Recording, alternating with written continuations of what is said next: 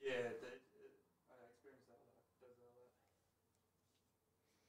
بسم الله الرحمن الرحيم الحمد لله والصلاة والسلام على رسول الله وعلى آله وصحبه ومن والاه Welcome everybody to the Safina Society Nothing But Facts live stream as we are live today on a very very cold Monday but it's sunny out which is a nice thing at least we have some sun and it's cold and I had to steal my uh, little kids like woolly hats because I don't wear those things but it is so cold that I had to steal it.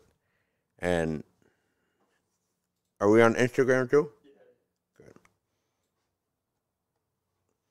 We resume our operation here, in which our whole life basically is just reading these nusus or reading these texts. And Ryan and the crew were just at Sheikh Samir's and Nas. He had a he's such an unassuming and undervalued in my opinion. Like he's not given the attention he deserved by student by people or students of knowledge. Sheikh Samir an-Nass just had a session on the Bayquniya and, and Hadith. All that he does in Syria is transmit Hadith and he attends majalis of Salah and the Prophet peace be upon him.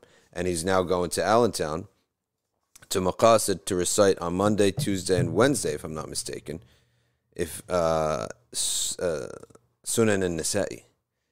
And that's what the ulama do to keep blessings in the, not just blessings, knowledge too. Knowledge, blessing, gatherings, is recite hadiths, read from a book, have these different gatherings, so on and so forth. And there's no end to it. That's the key. When you're young, you think, oh, okay, I'm going to read this, I'm going to finish that. Then you realize the truth is there's no end to this. It's going to keep going. You just keep doing it over and over and over. There's no end to it.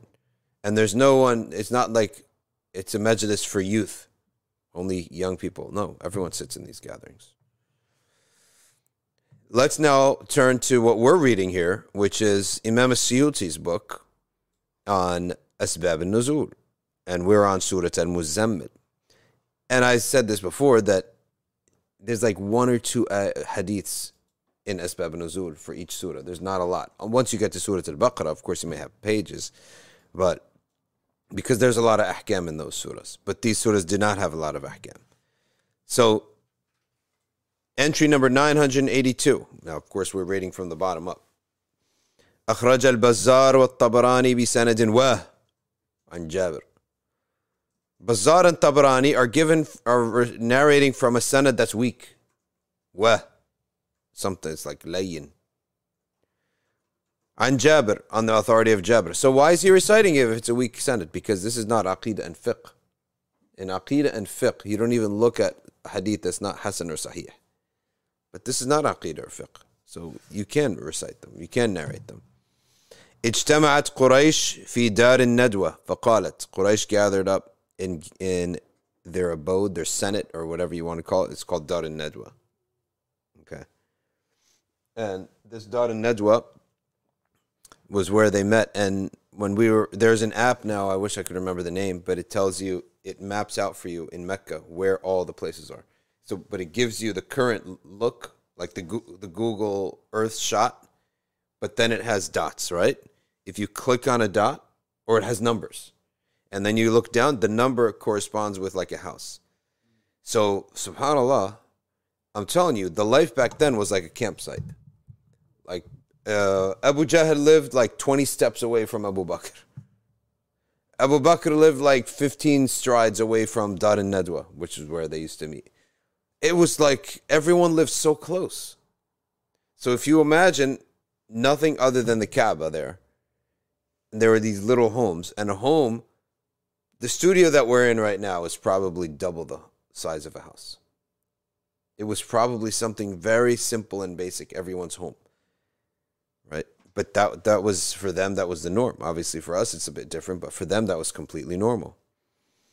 And so they all lived next to each other. And Dar an-Nadwa was one of those homes, the place of where they used to all meet, their senate. And it says here that اجتمعت قريش في دار النجوى فقالت and they all said سموا هذا الرجل اسما يستر عنه الناس they said give him a name that will make people leave him, that will make people abandon the Messenger of Allah sallallahu alaihi wasallam. Okay. فقالوا كاهن. They said he's a kahin. He's a sorcerer. Right? They said, no, that's not going to work. ليس بكاهن. He's not a sorcerer. Like who who did he do sorcery upon? There's no sorcery here at all. Qalu majnun. They said, say he's insane.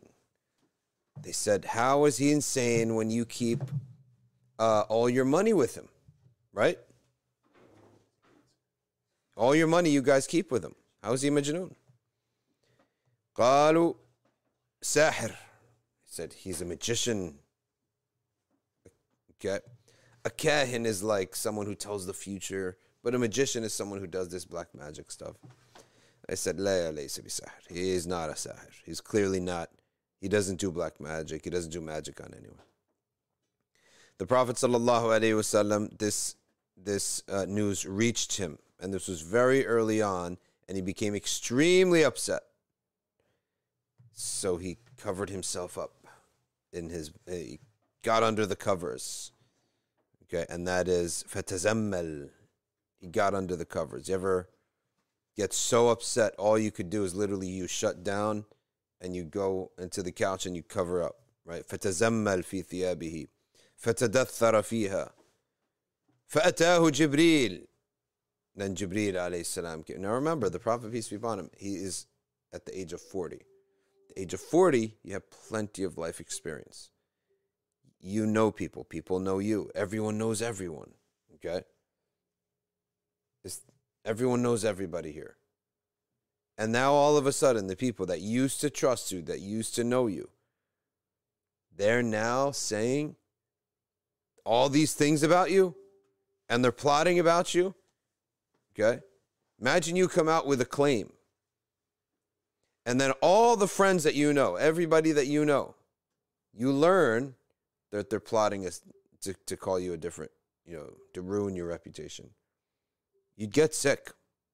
You'd physically get sick. فأتاه جبريل then Jibreel alayhi salam came and he said يا أيها المزمل and يا أيها المدثر and he recited those and these two surahs came down did they come down right away maybe not he doesn't say that it just over time perhaps like but immediately after that incident okay وأخرج الحاكم عن عائشة قالت لما نزلت يا أيها المزمل قم الليل إلا قليلا when this uh, surah came down, oh, you wrapped one, stand in the night, except very little. So the, the solution to this stress, the solution to this anxiety that people calling him names is tahajjud. There isn't any of the serious, serious, serious mashayikh except that they have some portion of tahajjud. And there was one saying that said Malik never used to recite tahajjud, pray tahajjud. But there, and he used to pray on a cloth so that people don't say he prays tahajjud. But the truth about it is that that narration is not the correct one. The correct one is that he always prayed to tahajjud, but he prayed on a cloth so that he wouldn't get marked up. And he did not want to have the reputation of praying to tahajjud. He did not want people to know there's something between him and Allah. And every on the on the first night of every month, he would stay up the whole night. So when people say about Rajab being like the Rajab is a night that uh,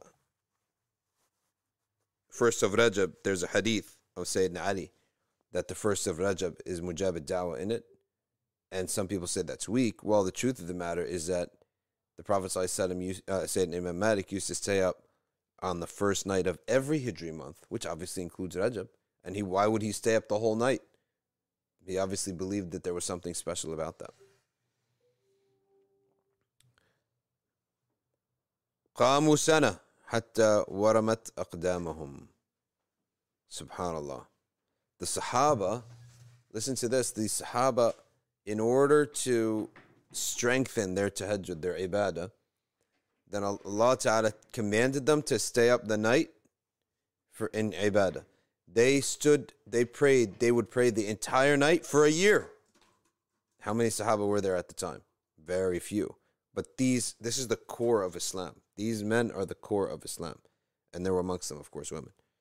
They're such as, for example, um, Sumayyah, the mother of Ammar bin, uh, of, Am- of Ammar bin Yasir. She was one of the big Sahabiyat, Sayyidah Khadija. They were, uh, they would pr- pray tahajjud an entire, the entire night, and they did this for a year until finally Allah Ta'ala decreased it for them. Why? Because you are not like anybody else. You are the first generation and the first sliver of the first generation. You are the first cut. You are the Prophet's first disciples. Not what they were called disciples, but in the meaning of that. You have to be different. You are going to exert an effort greater than anybody else. Finally, Allah subhanahu wa ta'ala made a takhfif and He lightened the matter by saying, فَقْرَأُوا مَا تَيَسَّرَ مِنْ Recite only what you're able to. But I was uh, the other day with a with a small gathering and talking about children and how some kids are guided, some aren't. So one friend of ours did a um, an informal study. Why are some kids good? Why are some kids not? Like, what can we do? Is it they go to Quran sessions? What is it exactly? They ended up coming with the conclusion that's extremely important. They said all the kids that were good, there was the only commonality was that one or both of the parents were making dua for them in tahajjud. Not just any regular dua, dua in tahajjud. Okay? Dua in tahajjud. Such that that's re- one of the main reasons they were guided. Okay? And that's extremely important. You cannot miss off tahajjud. If you care about something, you have to do tahajjud for it. You have to ask for it in tahajjud. And, and I don't know, I do not see how something is possible unless your rizq is haram. But if your rizq is halal, I do not see how it's possible that a person will do tahajjud for a matter for a year and not have ijabat dawah. I can't imagine how. Because at some point, when you're knocking on the door of the Kareem, he will either redirect you to what he wants to give you. He'll cure your heart of it. Let's say I'm dying to have to be friends with so and so. And Allah doesn't want me to be friends with so and so. Getting up into tahajjud will cause your heart to change. Your heart will align with the orbit of what Allah wants for you. Over time, you will come to love what Allah wants you to love. Or you'll remain making that dua and Allah will give it to you. It's the power of tahajjud. Now let's go to Surah Al Jinn. You know that in my PhD thesis, I did i'rab of everything. So I did i'rab of, let's say, it's in, in is fi, but in. Surah Al Jinn. I treated the Arabic words in the English sentence with i'rab. So if it was part of a preposition, I put a I put an I. Surah Al Jinn. And for example, if it was the mubtada, I would say Suratul Jinn. If it was a mubtada. And if it was, for example, maf'ul bihi, he recited Surat al Jinn. Suratul Jinn. Yeah. So, uh, so they in English, what do they write? Surah Jinn. That doesn't make any sense, right? Surat al Jinn. At least put the T. But but I was putting the I, the declination, basically. Surat al Jinn, Surat al Jinn, Suratul Jinn. I was putting full i'rab of everything. Imam al Haddad said. Someone said to Imam al Haddad, right? Kasra, fatha, with an I or a O or a U or an A. And the guy, I thought, well, this is, you know, this is how it should be. The professors, first of all, I had two professors. One disinterested, the uh, the the the quest, the examiners. One was a Salafi who really did not. He was not happy to be in the room. but he was a Yemeni Salafi, so he had to be there. I think he was Yemeni or Saudi or something. He was just smoke coming out of his ears. He did not like the topic. He did not like me, and uh, he was so upset. He was like, "Why did you do this?" I said, "Because it's a preposition. In is a preposition. So I and in this case, he's the subject. In this case, he's the object, right?" He's like, "No, redo all this. Right? There's no i'rab in English, right?" So he got upset.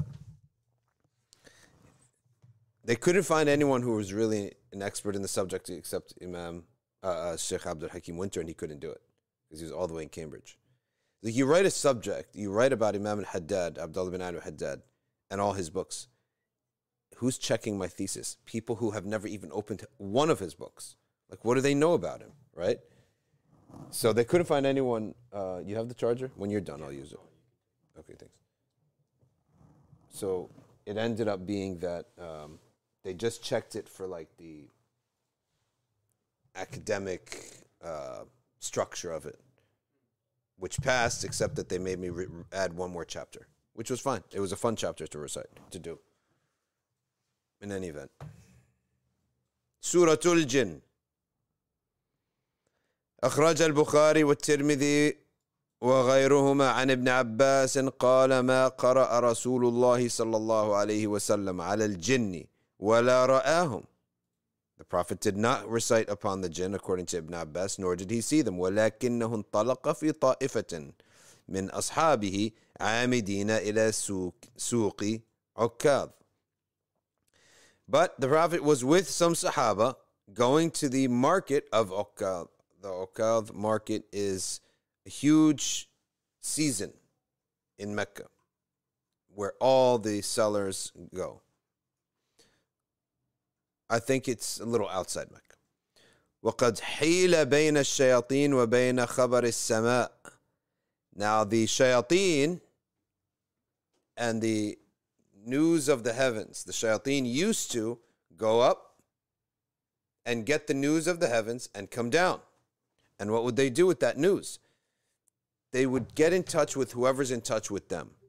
We call them oracles, medicine men, magicians, kahins, sorcerers, whatever these weird people who get in touch with the jinn. Now the jinn are also clever. They got a great pro- they got a great product here, which is what? Which is the news of the future. So they will not give it away for free.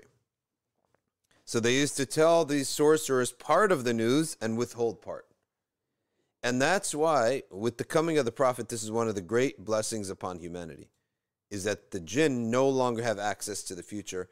All these astrologers, medicine men, maybe not medicine men, because that's maybe actual medicine that they had, but oracles, these people, they went out of business because the jinn don't have the news anymore.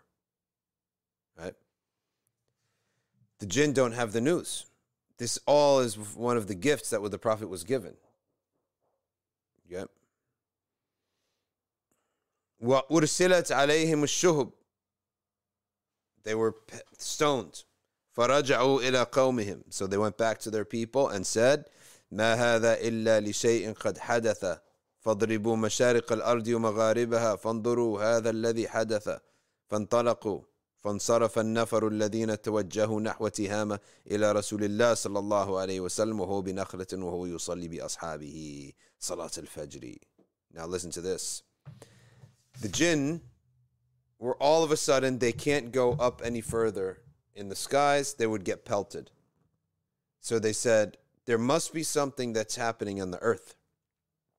That's the reason for this. So they jinn commanded, they said, everyone divide up around the earth and go. See what's going on. So the jinn who ended up were assigned to the Arabian Peninsula ended up going near to the Mecca, Tihama is here, which is near Mecca. And they found the messenger of Allah under a palm tree. Who is it? Who's knocking? For the other house or for us? I think it's for the other house. Maybe it's Obaldo for the roof. He's knocking?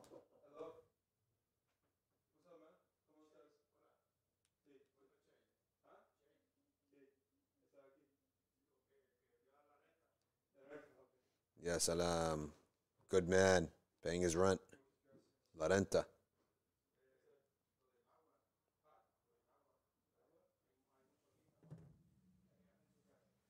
Mm.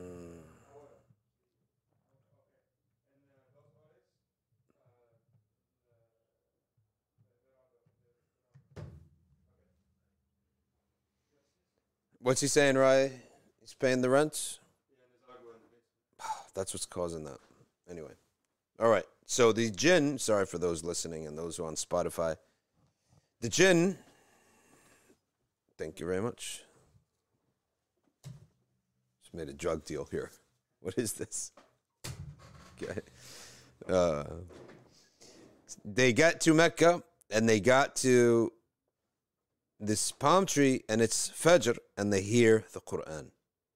فلما سمعوا القرآن استمعوا استمعوا له they listened closely فقالوا هذا والله الذي حال بينكم وبين خبر السماء This is what has come between you and being able to access the sky.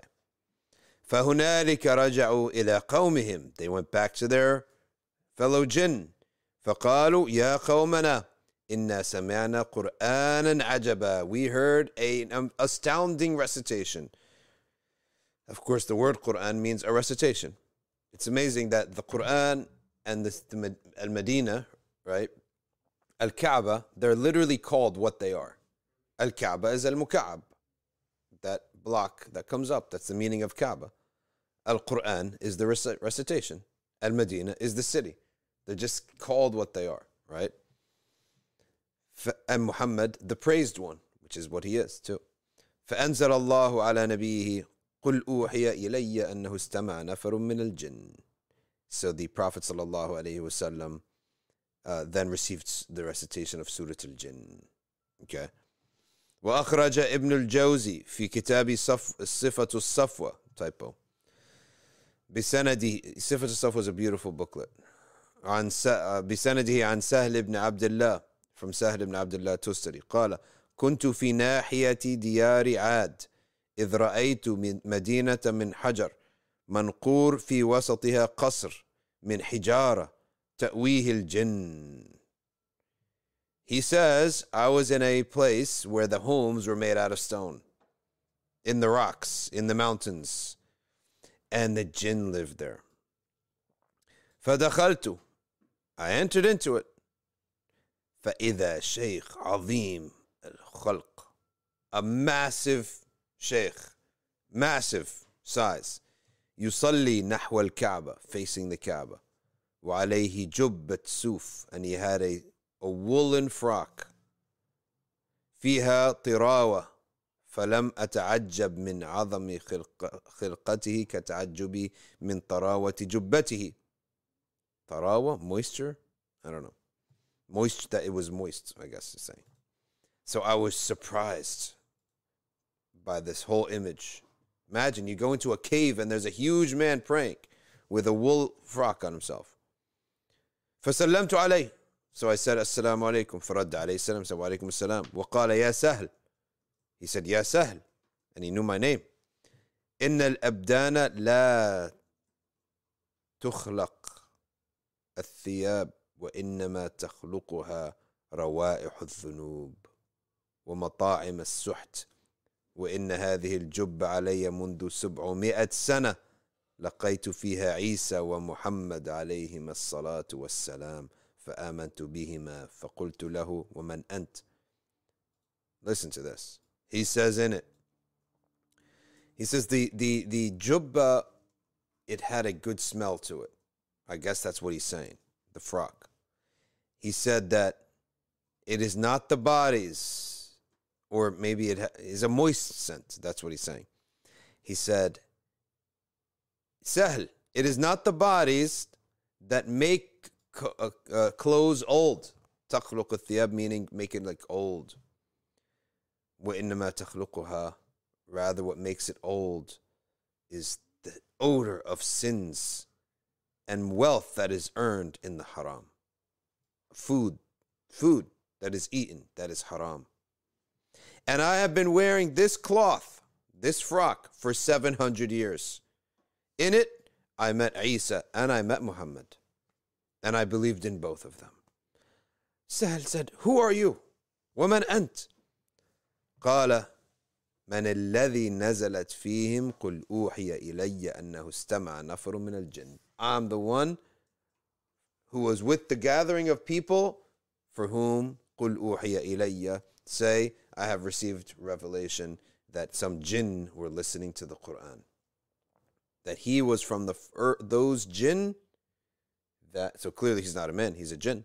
He was from the jinn who were listening to the Quran and were going around searching for what happened and why is it that the Quran was uh, uh, the the we are pelted in the skies. And he said, I believed in the Prophet sallallahu alaihi wasallam. So obviously he was in the form of a person, but he's a jinn.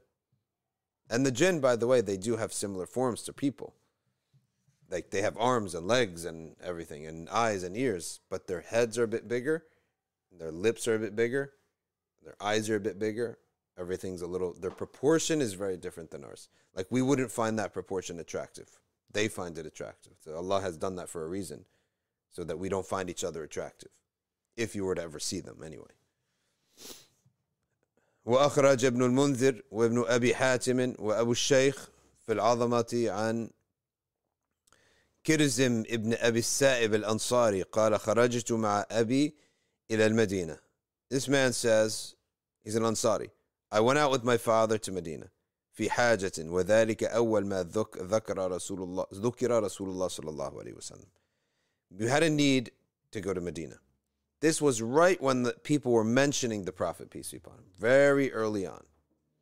فآوانا المبيت إلى راعي غنم. So we had to sleep somewhere. We found a shepherd and we slept in his tent. He gave us a place to sleep. فلما انتصف الليل جاء ذئب فأخذ حملا من الغنم. In the middle of the night, a wolf came and he snatched a baby sheep. فوثب الراعي فقال عامر the, the shepherd got up الوادي جارك جارك فنادى مناد لا نراه يا سرحان so he the shepherd got up and he said الوادي and he started talking yelling and then we heard a response يا سرحان فأتى الحمل يشتد حتى دخل في الغنم وأنزل الله على رسوله صلى الله عليه وسلم بمكة الآية and I'm going to recite to you the ayah he shouted out in the middle of the desert and another uh, voice shouted out yeah Sarhan Sarhan means you're not paying attention then all of a sudden the sheep was brought right to him the baby sheep was brought right to him and then the Prophet sallallahu alaihi wasallam saying uh, received the revelation وإنه كان رجال من الإنس يعوذون برجال من الجن what does that mean that means that out in the desert their I guess their veils of the of materialism were so lifted when you're out in the desert there's very few little human contact there's little contact with anything material I don't know how to explain it but they used to, people of the deserts used to have regular communication with the jinn. And in this case, what this Sahabi is narrating is that obviously is before he became Muslim, they're coming and he said just Muhammad was just being mentioned at that time. He said that we stayed with this shepherd. The shepherd lost a sheep to a wolf, and the shepherd ran out in the desert, called out to a jinn, and the jinn brought him his sheep back and said to him, Pay attention. Right? So that's an example of what kind of interaction the humans used to have with the jinn on a regular basis if they were tended to be more cut off from other humans so that their material mind their material aspect of their mentality is down and so they're able to communicate with what we would regularly be unseen and this is this the case of this ayah وإنه كان رجال من الإنس يعوذون برجال من الجن you can find that regularly very common circumstance, common. Uh, it's in the tafsir that an Arab would go out and he would have to sleep in the desert all alone.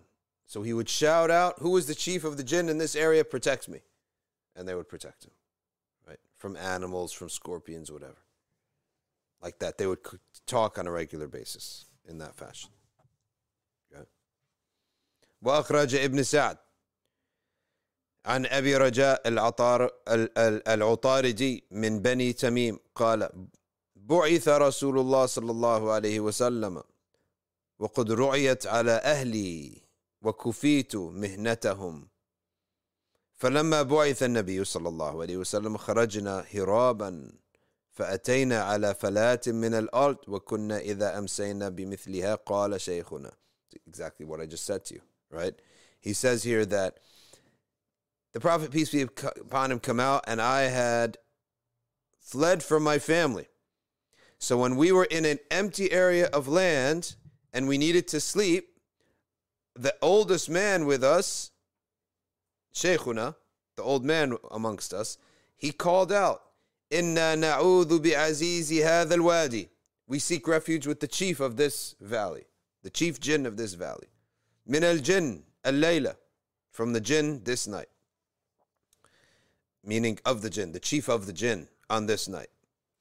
فقلنا ذاك فقيل لنا إنما سبيل هذا الرجل شهادة أن لا إله إلا الله وأن محمد رسول الله من أقرب آه، من أقر بها أمن على دمه وماله فرجعنا فدخلنا في الإسلام قال أبو رجاء أني لأرى هذه الآية نزلت في وفي أصحابي then he said later so this man he goes out and he calls out to the chief and protect us okay and we said what is this so someone else says okay that this man that man his way is to say La ilaha illallah Muhammad Rasulullah. His way, meaning like this new thing that's going on, that's going on, is to say La ilaha illallah Muhammad Rasulullah.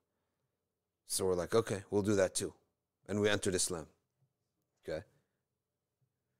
And then the ayah was came, came down وأنه كان رجال من الإنس يعوذون برجال من الجن. But what would the jinn do? فزادوهم رهقا. The jinn would, would toy with them. They're not trustworthy they're not honest. But this was obviously the man is just Muslim, right? And they still doing the old things in Jahiliyyah.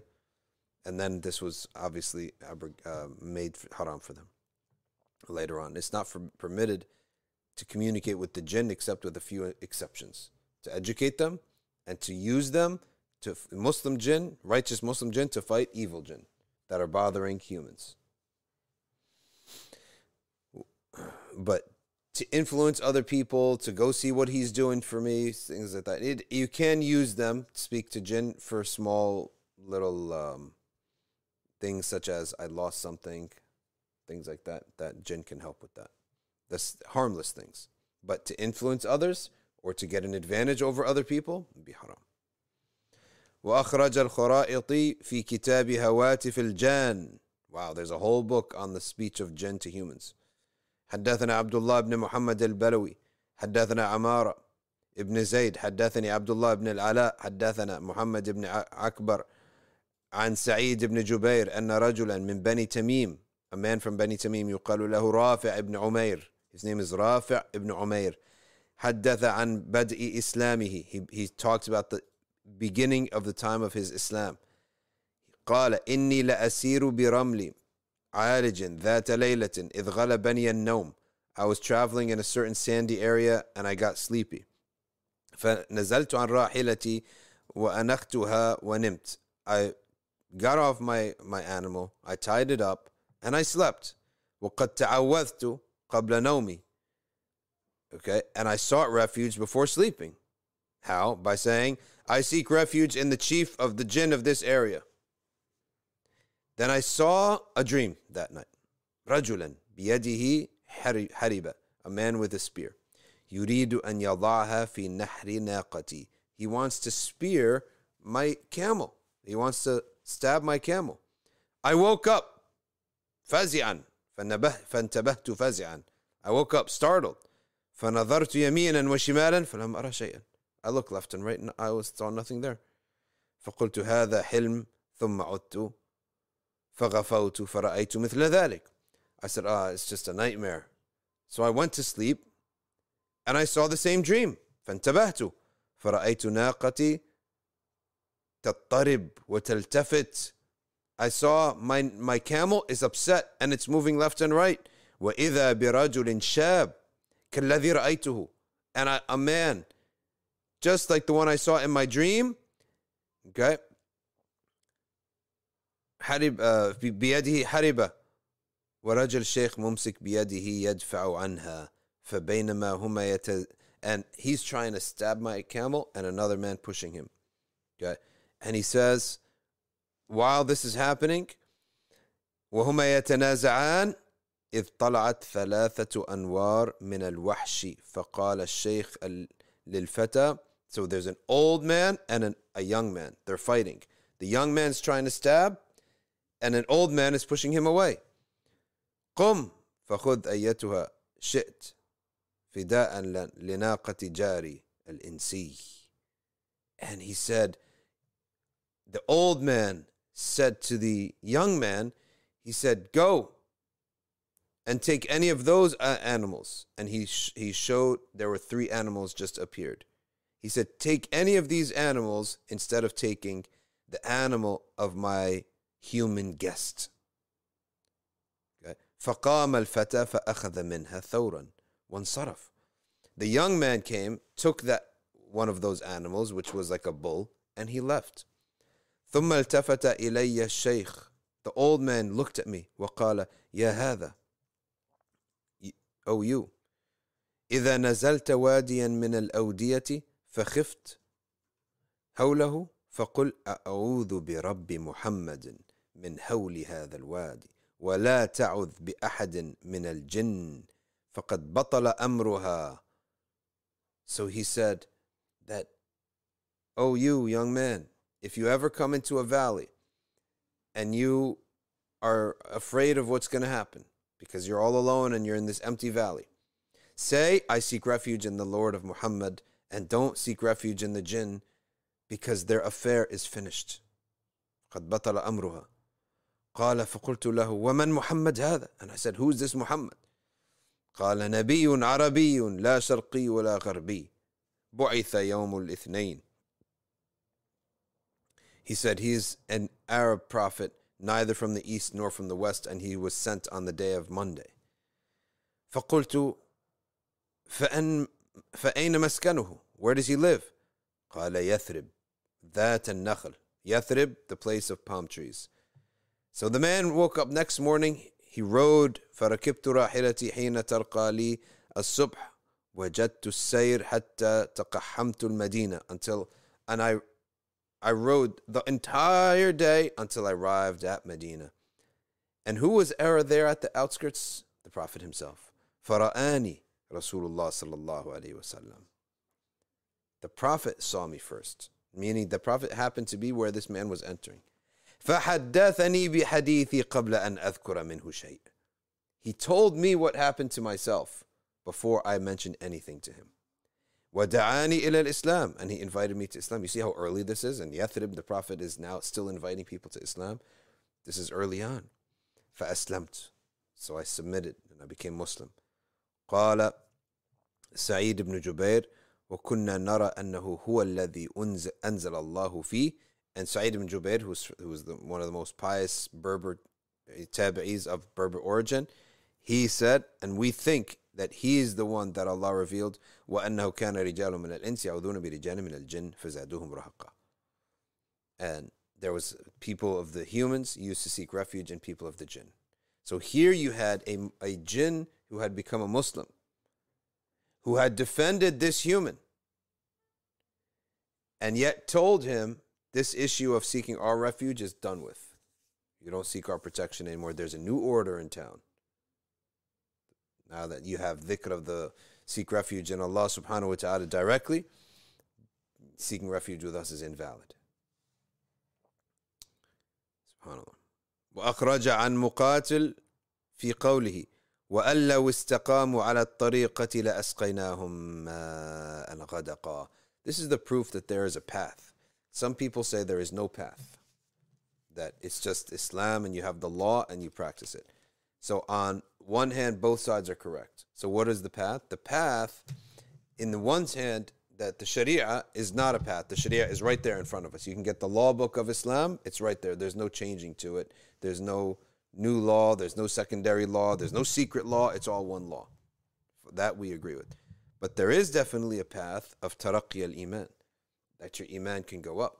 And first, the first part of the path is fighting through your sins. If you have sins, you have to fight through them. So that's like you got to scrape away hard. And then if there's ghafla, that's like fog. You have to remove that fog. And then there's an endless amount of iman that a person could have. There's no limit to iman. And this is in Baghawi's why he says Allah subhanahu wa ta'ala says ihdina sirat al-mustaqim guide us to the straight path. So he addresses this issue. And he says, okay, we say La ilaha illallah Muhammad Rasulullah. What other path is there? He says, so that is the law and the aqidah is one. It will never change. You, you're either in it, you believe in it, or you don't. However, once you do believe in it, the guidance, the increase of iman and guidance has no limit in Ahl Sunnah. Ahl Sunnah does not believe that there's a limit. So you could be more guided every day. You can have more nur and iman in your heart every day. That's what they mean by that. And istiqamah can have no limit. So he says, this ayah says, وَأَلَّوْ اسْتَقَامُوا عَلَى الطَّرِيقَةِ If they remain steadfast on the way, the path, لَأَسْقَيْنَاهُمْ مَاءً غَدَقًا We will give them to drink a cool and sweet drink. Now remember though, re- repeat that ayah. That ayah number 16 of Surah Al-Jinn is the proof that there is a path. The more ibadah you do and you do something unique and different, in, in terms of in relation to yourself, unique and different in relation to yourself, not in relation to the sunnah.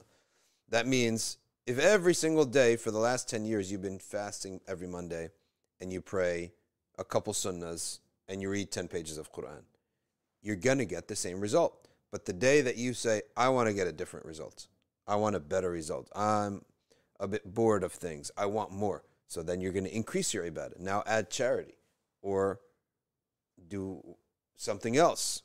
You have to add to that. And once you add to that, you will get a result, better results. Okay.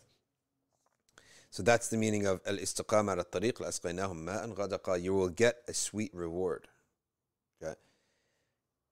Okay. قال نزلت في كفار قريش حين منع منع المطر سبع سنين. And this was revealed about Quraysh they had a drought of seven years. They had a drought of seven years. That if they had entered Islam, that drought would have been lifted. But you have to know, لِنَفْتِنَهُمْ فِي And I'm going to actually look up what Imam al-Baghawi says about that. لِنَفْتِنَهُمْ فِي because the reward of our path becomes our new test. Okay.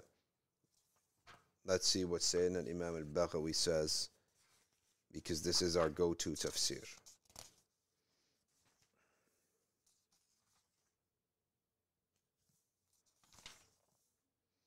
Ayah number 16 of Surah Al Jinn. وأن لو استقاموا اختلفوا في تأويلها فقال قوم لو استقاموا على طريقة الحق والإيمان والهدى فكانوا مؤمنين مطيعين. The طريق here being الاستقامة على الطريقة meaning الإيمان.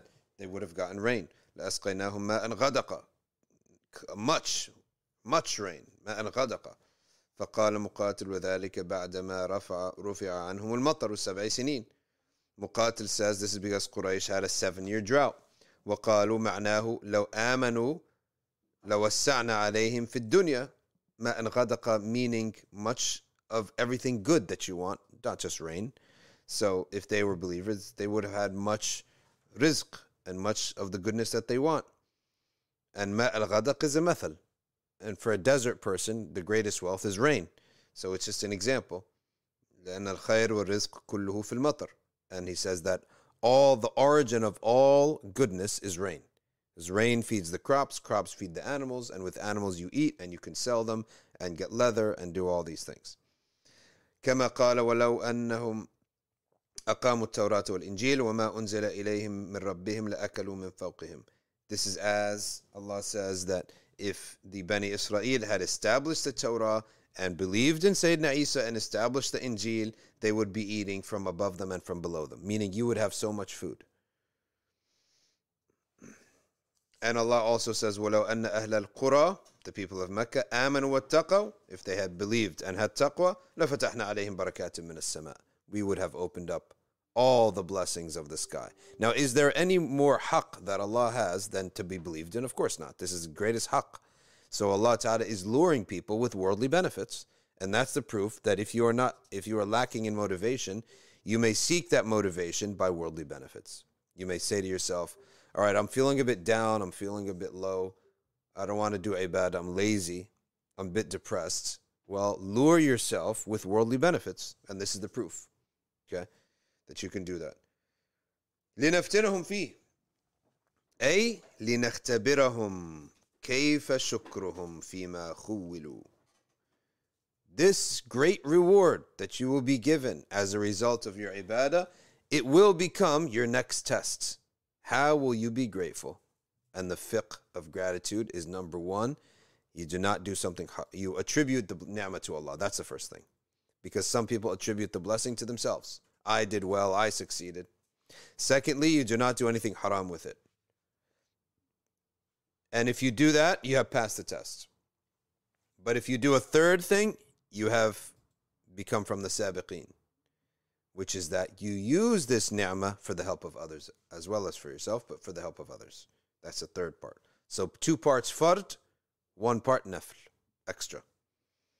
وهذا قول سعيد بن المسيب وعطاء بن أبي رباح والضحاك وقتادة ومقاتل والحسن meaning that the the reward when when you want something from Allah and you use that as a motivation and then Allah gives it to you now you keep in mind now that's going to be your new test are you going to be grateful or not okay وقال آخرون معناها أن وأن لو استقاموا على الطريقة على طريقة الكفر والضلالة لأعطيناهم مالا كثيرا ولو ولوسعنا عليهم لنف لنفتنهم فيه عقوبة لهم واستدراجا حتى يفتتنوا بها فنعذبهم Rabi' ibn Anas and Zayd ibn Aslam and Kalbi, they read this the an opposite way. وَأَلَّا اسْتَقَامُوا عَلَى الطَّرِيقَةِ And if they stay steadfast on the path of kufr, if they remained on the path of kufr, then we will open up the gates of blessings upon them so that they could drown in it and be distracted from it and enter more into kufr and disbelief, and then we can punish them for it. And that's uh, what we call istidraj. Istidraj is when people find themselves going astray, yet also succeeding in the dunya. And that is to almost blind them to the truth so they go further astray. كما قال الله تعالى فلما نسوا ما ذكروا به فتحنا عليهم أبواب كل شيء when they forgot what they were reminded of, we opened the door of all things to them. But that other ta- opposite tafsir of that is that when they forgot Allah, that Allah opened up all the calamities upon them. Okay. Uh, and the meaning of whoever turns away from the path of his Lord, the remembrance of his Lord, we yusluku, we will take him step by step to punishment.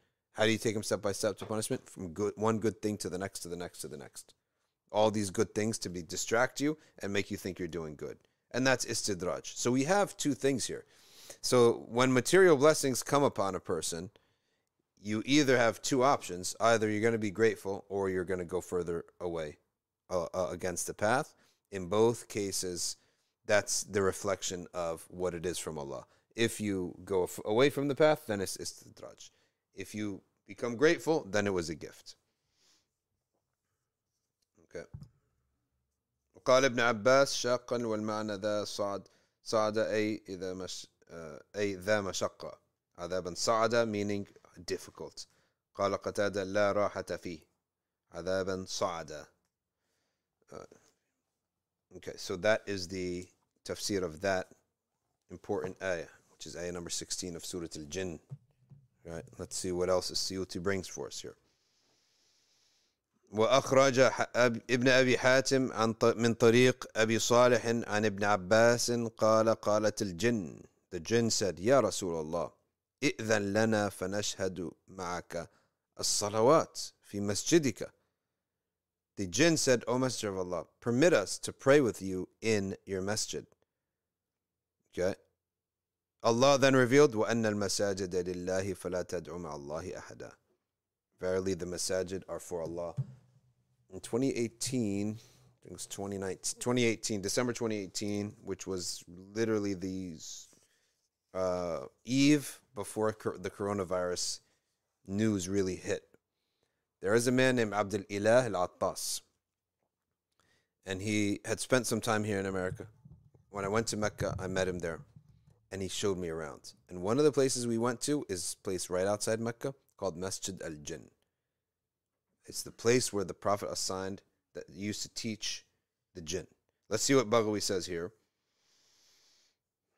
قال قتادة كانت اليهود والنصارى إذا دخلوا كنائسهم وبيعهم أشركوا بالله The Jews and Christians when they went into their temples they did things that were considered shirk فأمر الله المؤمنين أن يخلصوا يخ- يخلص يخ- يخلصوا لله الدعوة and Allah commanded the Muslims the believers to purify their call to Allah إذا دخلوا المساجد وأرادوا بها المساجد كلها قال الحسن أراد بها البقاع كلهم كلها لأن الأرض جعلت كلها مسجدا للنبي صلى الله عليه وسلم Okay, that's separate.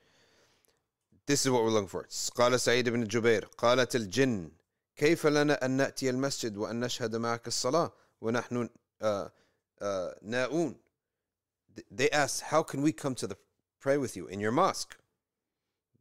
Okay, then this verse was revealed. وأن المساجد لله These masajid are not owned by anyone, they are Allah's. وروي عن سعيد بن جبير أيضا أن المراد بالمساجد الأعضاء التي يسجد عليها الإنسان وهي سبعة uh, the, another word for masjid may be the limbs that you pray upon okay but point being is that uh, hmm, they wanted to enter the masjid and they said, It's your masjid, what can we do? And, and Allah revealed the masajid are for Allah, which um, is basically a permission for them. And then the next ayah was saying that the, the, the Christians and the Jews would say things that were kufr in their masajid. So the b- believers were commanded, وَأَنَّ الْمَسَاجِدَ لِلَّهِ فَلَا تَدْعُوا مَعَ اللَّهِ أَحَدًا Do not call anyone upon anyone besides Allah. Okay. And the jinn then said, كيف لنا أن نأتي المسجد? How can we enter the mosque? ونحن ناء عنك. أو كيف نشهد الصلاة ونحن ناء عنك? How can we enter your mosque and we are um, separate from you? He said, masajid are for Allah.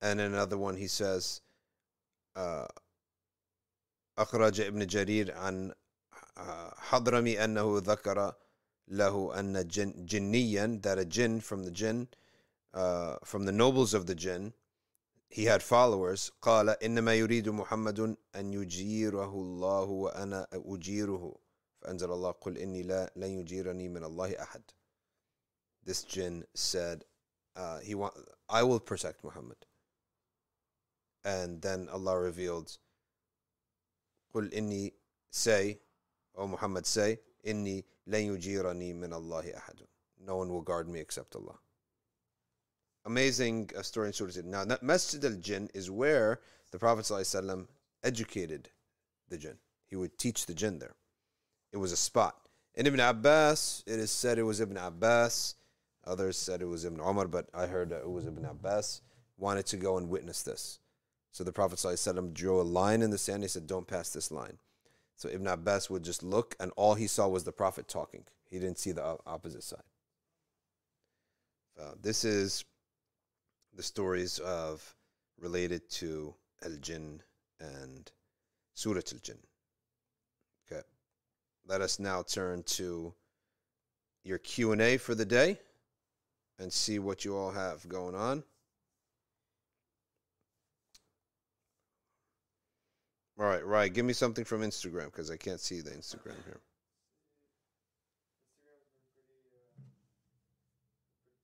Mm. Okay. Is it? Are we? We are though on though, right?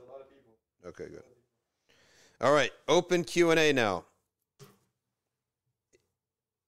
Uh, join our classes at arcview.org. Your journey to knowledge. It's virtual and recorded classes, and we are um, get these recorded classes and these recordings um, available right away as soon as you sign in. You can get all the recordings. All right. All right, Muhammad Mun'im says, is a wife allowed to look through her husband's phone without permission? What about vice versa? Technically, the answer to that is no, because it is your property and it is her property. Their wife does have private property. The husband has private property. Okay. Shoot. Yeah. Awalim is both the Sunday class that we do from 2 to 5 is in person and is part of ArcView Plus. It's also live. So you can get it if you're um, if you're out of town. Yeah.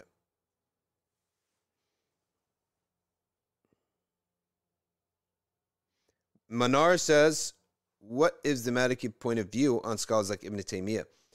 Uh, the Malikiya don't have any business with Ibn Taymiyyah. His usul are different. There is one overlap, is his work on the virtues of, or the concept of Am- Amal Ahl Medina, and the virtue of Medina and its people and its precedent. But other than that, in Aqidah, they differed greatly with the, some of the sayings of Ibn Taymiyyah on the attributes of Allah subhanahu wa ta'ala. And of course, his fiqh, to begin with, is Hanbali fiqh, so there's no connection there. And even his fatwa, he has his own fatwa within the Hanbali madhab. And fatwa, the fatwa of Ibn Taymiyyah is not the ruling of the Hanbali madhab, it's just the fatwa of Ibn Taymiyyah. So, uh, Wali al Tijani, he's now a Tijani. Okay. No longer a Shadli, I guess. F. Khan says if a Muslim jinn is helping you, does that mean you can communicate with it if there's there to help you? No, we don't really have that, to be honest with you, um, in our religion. That you go and try to communicate with the jinn and get them to help you. We, it's not really our thing. So I would just stay clear from that, all of it. Can dua truly change the qadr Allah has written for you? The answer is yes, and in different ways. In different ways. Number one, it can completely alter it. Number two, it can block it for you, so that if something is coming down upon you that's bad, your dua becomes a roof. First, it's an umbrella, but an umbrella has limits, right? It's going to be weak eventually. It can be a roof. Then it could. Then roofs are not all the same. Some roofs are stronger than others, right? So your dua can be that the qadr came down upon you, but you didn't feel a thing of it because you have a roof, just like you don't feel any of the elements when you're indoors. And the other meaning is that it can increase it or decrease it. Okay, it could increase your rizq or decrease your rizq. So all of those are the ways in which al qada wal qadr can alter. And isn't this a completely theoretical discussion? Because you don't know what your qadr is anyway. None of us see our book of deeds and say, "Oh, this is going to happen. Let me make dua." But there is some time where it could happen.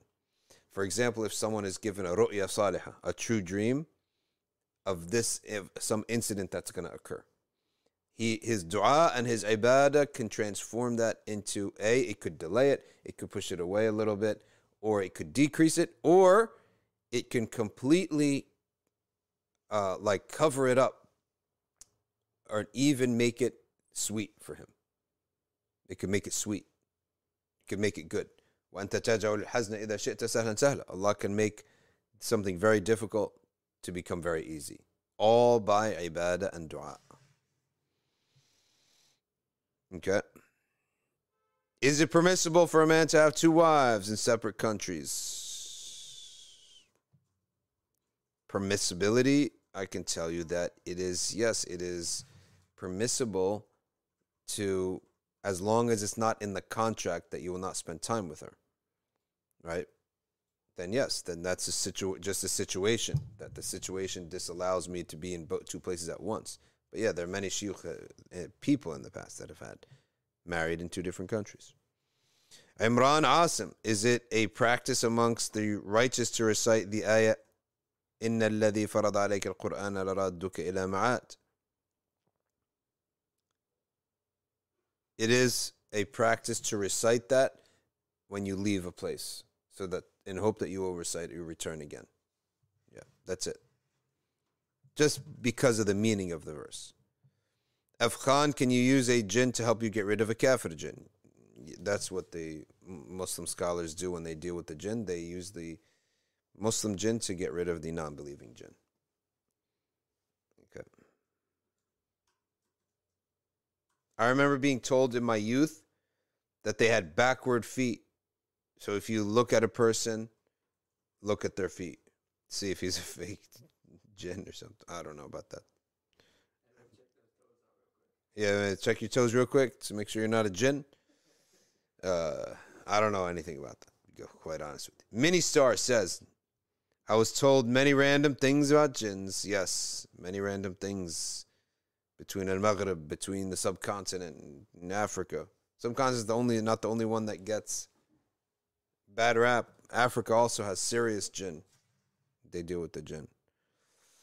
What exactly is considered a ru'ya? A ru'ya salihah is a true vision and a true dream which comes to a person. It tends has to have certain attributes. Number one, it's short, it's memorable, it's composed of symbols. And a dream interpreter can tell you that this is a true dream. Okay.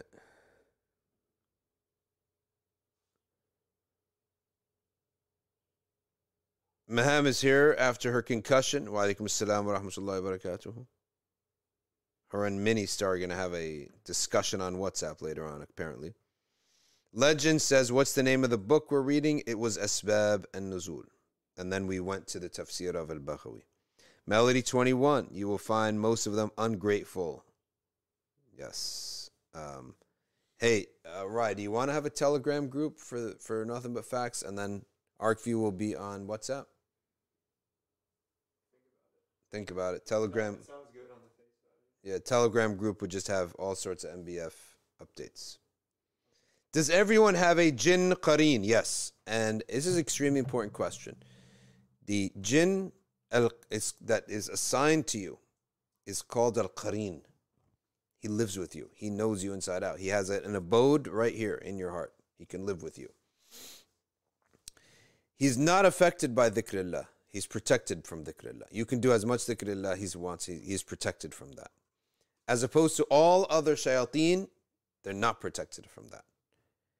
And the question came up when Sheikh Nuh Ha Mim Keller asked his Sheikh Abdul Wakil al-Durubi.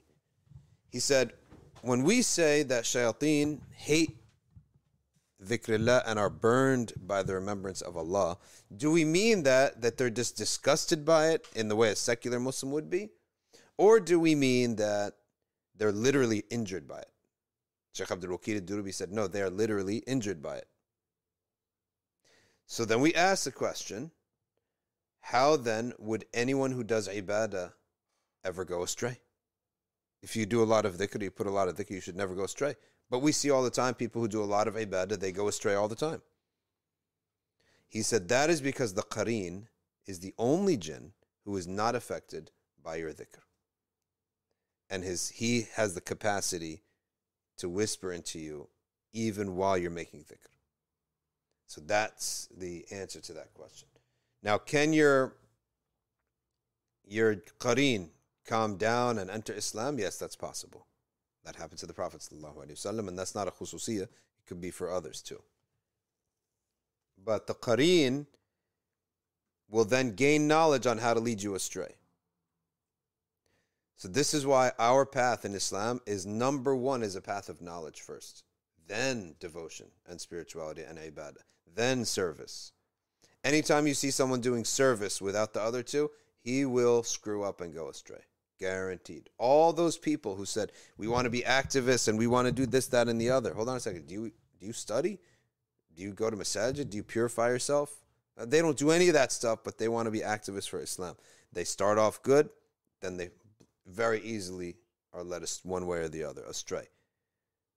Anyone who is just in ibadah, dhikr, I just want to be a Sufi and blah, blah, blah, blah, blah. Okay, do you study? No, they're going to go astray. Okay. So you need to have all three. And you can't do knowledge without any action or ibadah. That too is munafiq. It's like these academics study, study, study, but do you do anything about it? Do you act? Do you do you pray? No. It's just an academic exercise. And in my view, there's no such thing as Islamic studies academics just as a career. That means nothing. You must have a motivation. Either you are trying to undermine this religion, you got some deep motivation, or you're a believer in it. There cannot possibly be a third option. I just can't imagine. Yassine, can you imagine someone devoting their life to like Taoism and taking a seven, sometimes eight year PhD? And at the end of that PhD, you're going to earn $65,000 a year, pennies, to be a Taoism professor and get disrespected by kids in their PJs who don't care about your class. Right? Why? You are weird if you do this with no motivation. Something is wrong with you. You must have one or the other. You are a Taoist and you love it and you believe in it, or you're trying to undermine it. Now, Taoism, no one needs to undermine it. It's not a movement in the world that anyone pays attention to. Islam, Judaism, the Bible, right? All those Bible study classes were taught in that, uh, at least from my experience, by people who hated the Bible. They made fun of the Bible. They were not religious people who taught the Bible classes. The Judaism classes were all practicing Jews. They control their department. Good for them. Like the Judaism class that I took at Rutgers, just using myself as an example here. It was taught by like an old man who was a good Jew, I guess, who knew a thing or two, and he wanted to teach a course, right? And they hired him as an adjunct professor at Rutgers to teach a Judaism course. Okay. Islam was taught by one guy who loved Islam genuinely. He was had his own trekked his own path in Islam. Who knows if he's even valid? But he loved Islam. The other one hated Islam. A Persian atheist named Professor Zaman. And the other professor, I can't remember his name, but he genuinely loved Islamic culture, Islam. He was a Desi, right? Born and raised in England. He loved Islam. You could tell he loved it in his own way, right? Probably would consider him a mubtada, but nonetheless, he he falls on the side of someone who loves this thing. That's why he's devoting his time to it. Forget orthodox or in or not. So you can't have a non-Muslim teaching the Quran, being an expert at the Quran. How are you? Why? Why would you do this? Why would you spend all your time on this and you don't make money? I know you professors, I worked in your field and I left it because I wanted to make money, right? They do not make money doing this job, okay? Not real money. You make enough to pay for a livelihood. That's it. So, what is your motive? I think we should start calling out these professors of the Quran, professors of early Islam, of the of Islam. What's your motive if you're not a Muslim? If you don't love this thing, can we start calling them out? Right? What about all the go and try to get a be a professor in Judaism right now? Israeli studies. You better be a supporter or you're not getting a foot in the department. Right? Judaism, feminism. Right? You better either be a supporter, you're one of them, or you're out. I'm not even saying orthodox or not. I'm just saying like Sunni or I'm not I'm saying you either love this thing and you believe it in one way or shape or form, or you are an enemy. Don't tell me that you're in the middle. That is a lie. Someone tell me if I'm wrong about that. But to me, This is uh, when we were Sheikh Amin. yeah. There was a sister who was talking to him, you know, about like people who were giving her doubts, and she was like, "Yeah, but this guy is an expert in Arabic," Yeah. and you know, Sheikh Amin was like, "That means nothing," like Arabic is just a tool. Yeah. The guy can know everything about Islam that is on paper. Yeah. But like these Arabic itself, this is just a tool, and if you use, Sheikh Amin said you can have all the tools to build a house, hmm but no, like you doesn't mean you have a house Doesn't mean you know how to build it too. or you don't know how to build. You just have Yeah. a bunch of tools in your hand. That's You have a bunch of tools in your hand, and you got all the manuals, and all these people studying. And I go back to say, what is your motive? You have to have a motive. This is not science, like in a sense of like, I can just fulfill a function in society, right? Like a lobotomist, right? I could I could take blood tests. Do I love blood? No, but I can take a blood test, and I could get paid for that, right? This is not a a a uh, fun, a utilitarian skill or utilitas skill, I should say. This is not a utilitas skill that, hey, everyone, I, I learned Islamic studies. I can get a job anywhere now. No, it's not the case. There, firstly, there's like half a dozen jobs in the whole country. How many Islamic profess people colleges are going to hire a full time Islamicist, as they call them, or Islamic studies professor? You can probably count them. Right? They'll just hire an adjunct to teach Islam 101 and they may even teach three or four classes. Who cares? It's adjuncts. But full time, you can count them. They don't pay greatly. So what? What is your motive? You're either undermining this thing or you like you love it. Okay, and if you love it, then go to its logical conclusion and become a mu'min.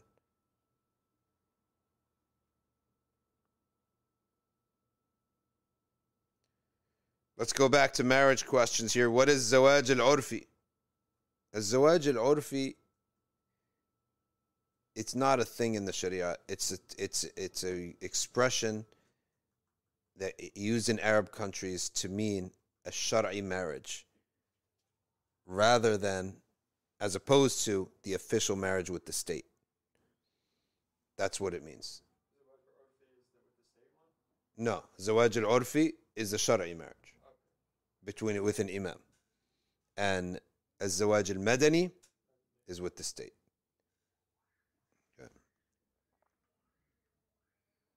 You have relationship advice for married people? Yes.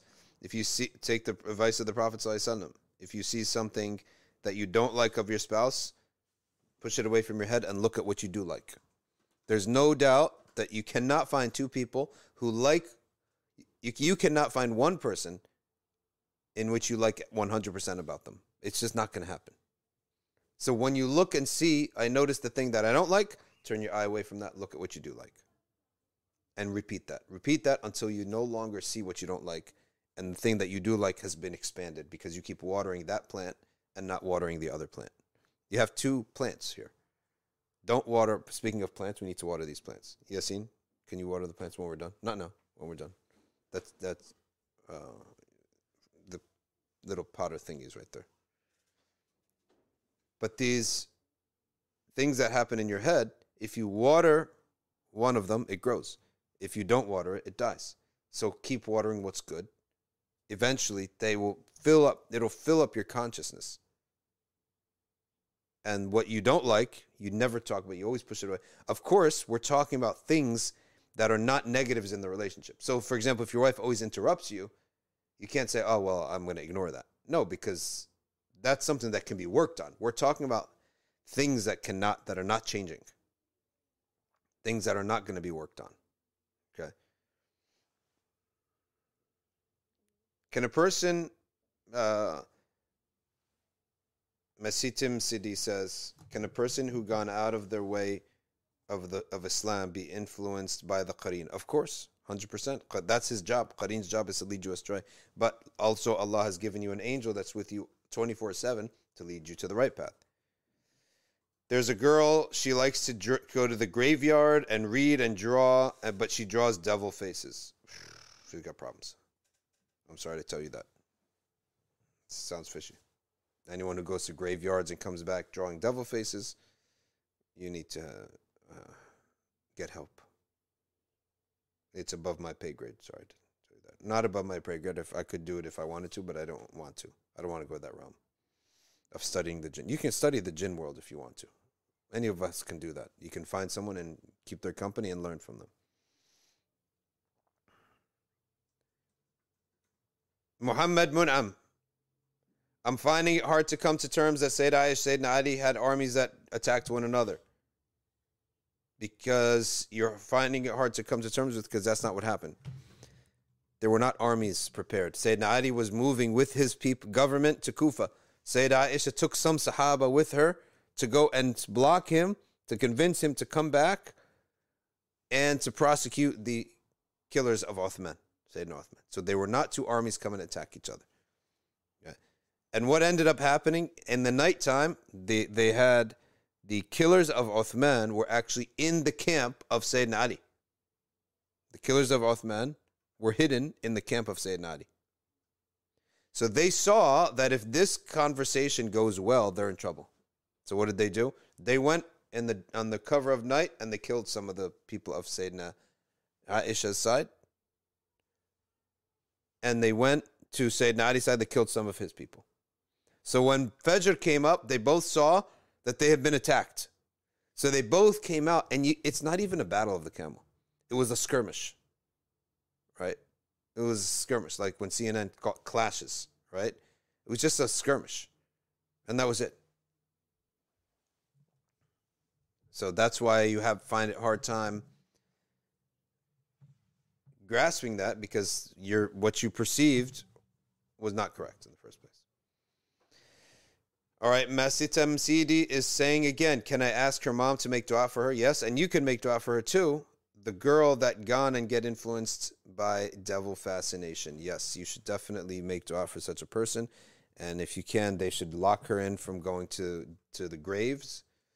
And they should put the Quran on, then the Adhan on, until it purifies her from all that nonsense and and, de- and demonic uh, stuff. The the Church of Satan is making moves now.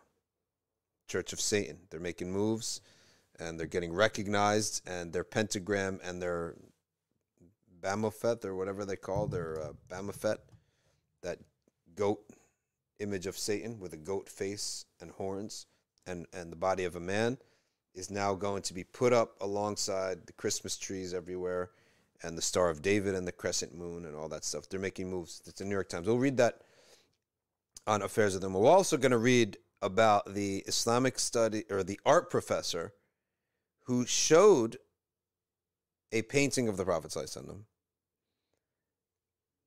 I have to say, innocently, she showed it with no malintent as history.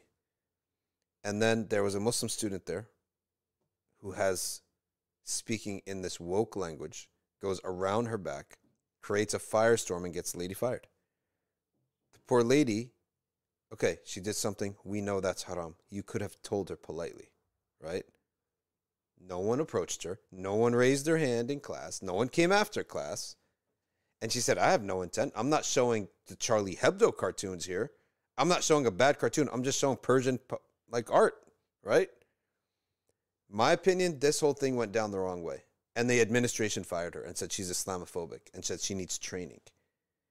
Where's Islamophobia in that? She did something that is wrong in our view, but was definitely not meant to hurt. Where is the Islamic way of, of doing things right? Right? Fir'aun called himself Allah subhanahu wa ta'ala. And Musa was commanded, قُل له قولا لينا. Say a gentle word to him, right? Not uh, off with his neck right away. No. I personally felt that this thing went down the wrong way. The right way was to say, private, go to the office hours and say, you know, that this is a little bit offensive to us Muslims because it's haram for us to depict the messenger, peace be upon him. I would personally prefer it if this wasn't shown in class, right? By the way, she's not a Muslim, even if she shows it in class, right? For you, that's all you can do. All you can do is say, uh, we would prefer. It's almost like saying it's cooking class. I go to a non Islamic university and I'm taking a cooking class and they're serving pork and wine. So what am I going to do? I'm going to go to them and say, "Excuse me, can you not show pork and wine?" They have their full right to say, "Excuse me, we don't share your morals." Right? Leave. But in this case, even if the dean had said, "No, well, we are being respectful to the Islamic tradition. We're only bringing a painting drawn by a Muslim. We're not held to your standards, right? But we're held to the standards of respect. That still would not be Islamophobia to me. That would not be an agenda against Muslims or an attempt to insult the Prophet, right? This person isn't a Muslim. So, what is the standard for them? Respect, cultural respect. So, I'm not bringing you Charlie Hebdo. I'm not bringing you a cartoon that makes fun of the Prophet. I'm bringing you what your own civilization produced. And they went and get some Persian picture of the Prophet. It was haram, but some Persian did it out of love of the Prophet in the haram, right? But they did it, okay? So, from their secular perspective, they're being totally respectful. Me looking at that attitude, you are not equal to the people who made the Charlie Hebdo cartoons about the Prophet. There's no way you're equal. You're not equal. It's an unfortunate situation, in my view. But is it some Islamophobia that I got to get this poor woman who's an adjunct professor? They don't make. Now, I said that full time professors don't make money.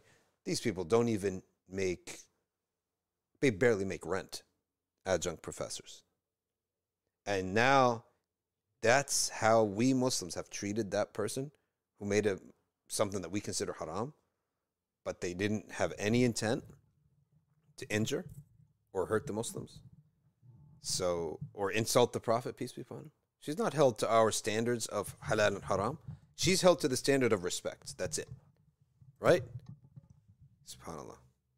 That's that we're gonna read more about that on Wednesday, Affairs of the Ummah. We have a- We have some Wahhabi mantiq. We have what? Wahhabi mantiq. Wahhabi Mantiq, where is it? Read it to me. An Athari or Wahhabi asked an Ash'ari, Allah is wujud. Allah That's- is wujud. Uh, Allah wujud. Oh no, is Allah wujud? Yeah. And he, Ash'ari said yes. He asked, Are you wujud? He said yes. But it, it's a different existence than Allah. Yeah.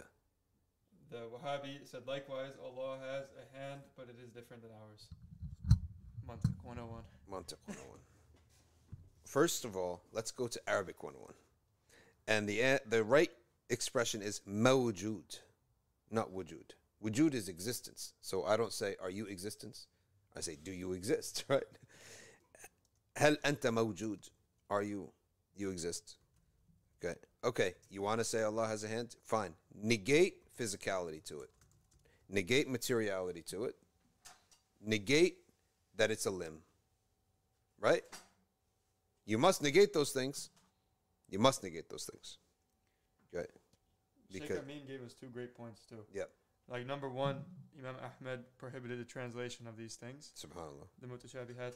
Yep. And two, that's not necessarily like the problem that we have with them. The problem is they're taking every single thing literally. You can't do that.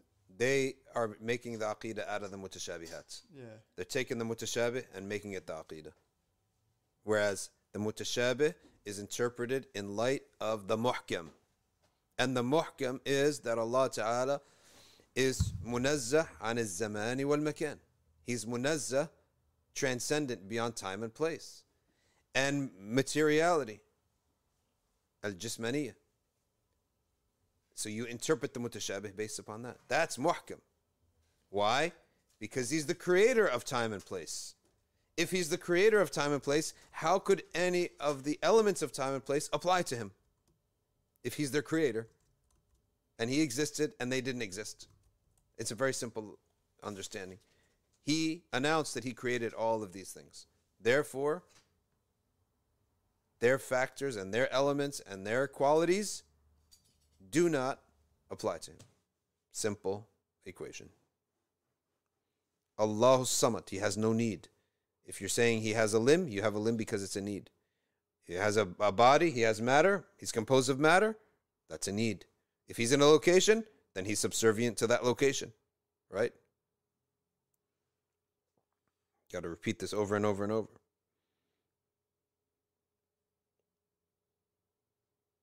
Do you recommend Tafsir al Baydawi? I've heard many good things about it. Lily Rose, how can we know if a jinn is affecting us? La adri, Allahu alam. The Haq Knight is sick. May Allah give him a speedy shifa. Hamza Hussein is sick. Was what was Hamza Hussein saying? He's sick. He was asking for dua. Is he sick or what? Ease. May Allah make things easy for you. Um, then you recite Ya Latif. Is Shams al Ma'arif a book of black magic citing the jinn? No, it is a book of white magic, which is haram. All of it's haram for us. It is a using Muslim jinns to affect other people. If you're enjoying this live stream, then go to patreon.com forward slash Safina Society to become a patron of this live stream. Are there dangers for a Muslim man working at a cemetery? I don't a Muslim cemetery? I don't believe so. It's probably going to increase him in thinking of death, right? The Muslim the non-Muslim who worked at our cemetery in Route 33, he became Muslim. Yeah, became Muslim. If I want a protective wird to take effect for the day, must it be recited before or after Fajr? Well, if you recite it right, you recite it right after Salatul Fajr, and it protects you for the day. If you let's say don't, and you recite it at let's say ten in the morning, then you have the protection from ten in the morning onwards. Ishaq says, "What do I do if I still have particles of food during my mouth in prayer? If you swallow it, is no harm, as long as you're not consciously trying to eat it. It's just particle, and you swallowed it, and it's already inside your mouth." KS 13, is it permissible for men to wear a ring made of anything besides silver? Yes, it is. You can wear any ring that is not gold. Muzammil Khan, is reciting Salah and Salam beneficial for solving financial issues and crisis? 110%. You recite 100 times something like Salatun Tunjina, Salah Kamila. In the last third of the night, you'll find a, a lot of a lot of relief immediately. Like the next day, you'll get some relief. Can you talk about waswasa? Waswasa is either from shaitan or from the nafs. The waswasa, what's the difference? The waswasa of shaitan is always different. It's to get you to fall into a different sin. The waswasa of the nafs is the same waswasa. So that means it's a psychological thing. So for example, if I have waswasa that I don't have wudu all the time, that's from myself. It's not from shaitan. Like every day I have that waswas. You're called muwaswas. Your your job is to ignore it completely. If you have waswasa to do something wrong, your job is to remember Allah and that shaitan will go away. And waswasa about doubts about Allah subhanahu wa ta'ala, maybe from shaitan, maybe from your qareen, but it is upon you to seek knowledge. You seek knowledge. Hmm. How to remedy or find out if a bad jinn Okay, we, we looked at this. I really you, you you have to go to a righteous, pious, well renowned scholar who is a jinn doctor. They do exist, but you make sure that he's renowned. He's known amongst the scholars. The scholars of fiqh, of aqidah, they know him, they know he's sound. That is going to be your recommendation. How am I going to recommend you somebody? I need to know that others recommend him. That's how we verify. Like if you see a, a scholar at the same table and Sheikh Amin has invited a scholar, right? You know automatically that scholar, he's vetted, right? The scholars vet one another all the time. That's that's the value of scholarly meetings. They always meet each other. Is to keep us on the right track. Rumesa says, "What could we do to close the veil of jinn of the jinn world for someone who has started to see jinn several times. Ask Allah Ta'ala to close it for you. And that dua that you do will lead you to the sebab that will close it for you.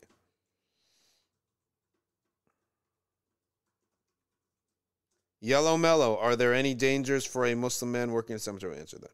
Melody 21, how would a jinn appear in a dream? Can it have a human form with a dark present and then disappear? Allahu Adam, but it, Adam but it's possible. For example, a nightmare. A nightmare is that a jinn was able to attack you. That's a nightmare. That's what we call a nightmare. And you, you wake up, you're not supposed to repeat it. Okay. All right. Like the stream, share it with your friends. Be a supporter at patreon.com forward slash Safina Society. Thank you, Sophia, for the reminder. Redstone, is it permissible to marry a female jinn and have children?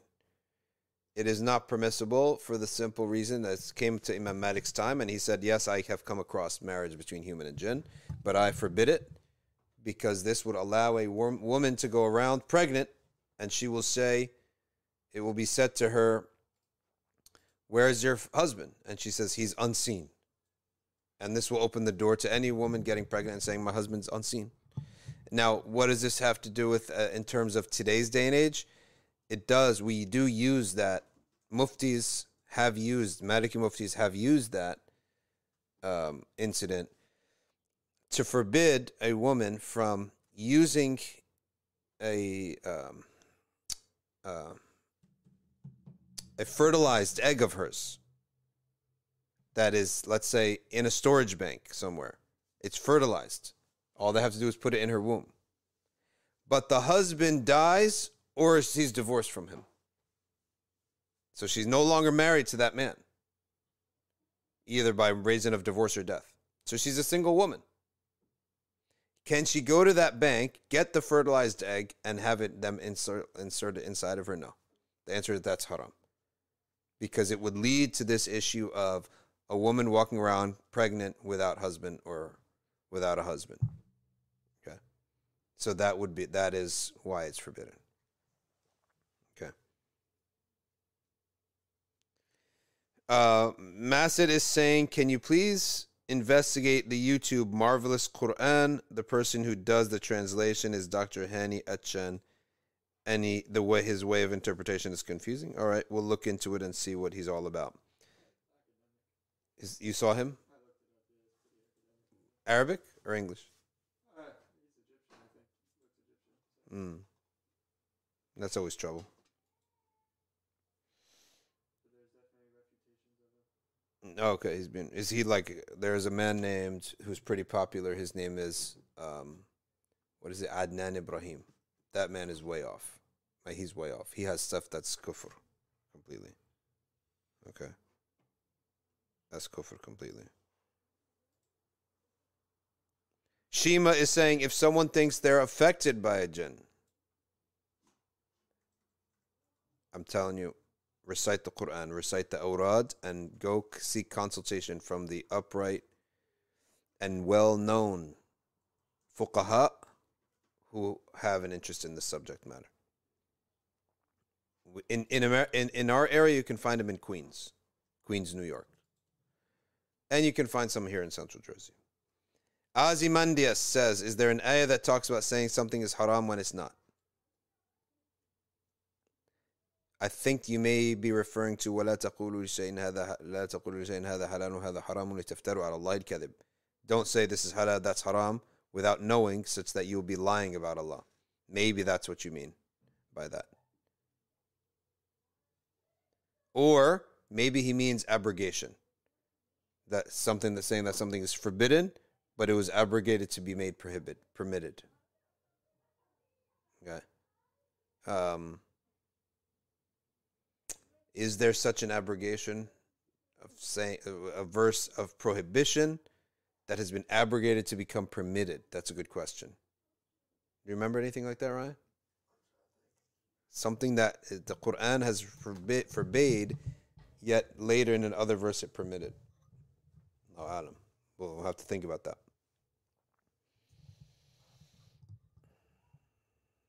Diana says, What is a good response to give when asked, What is the wisdom of women wearing hijab?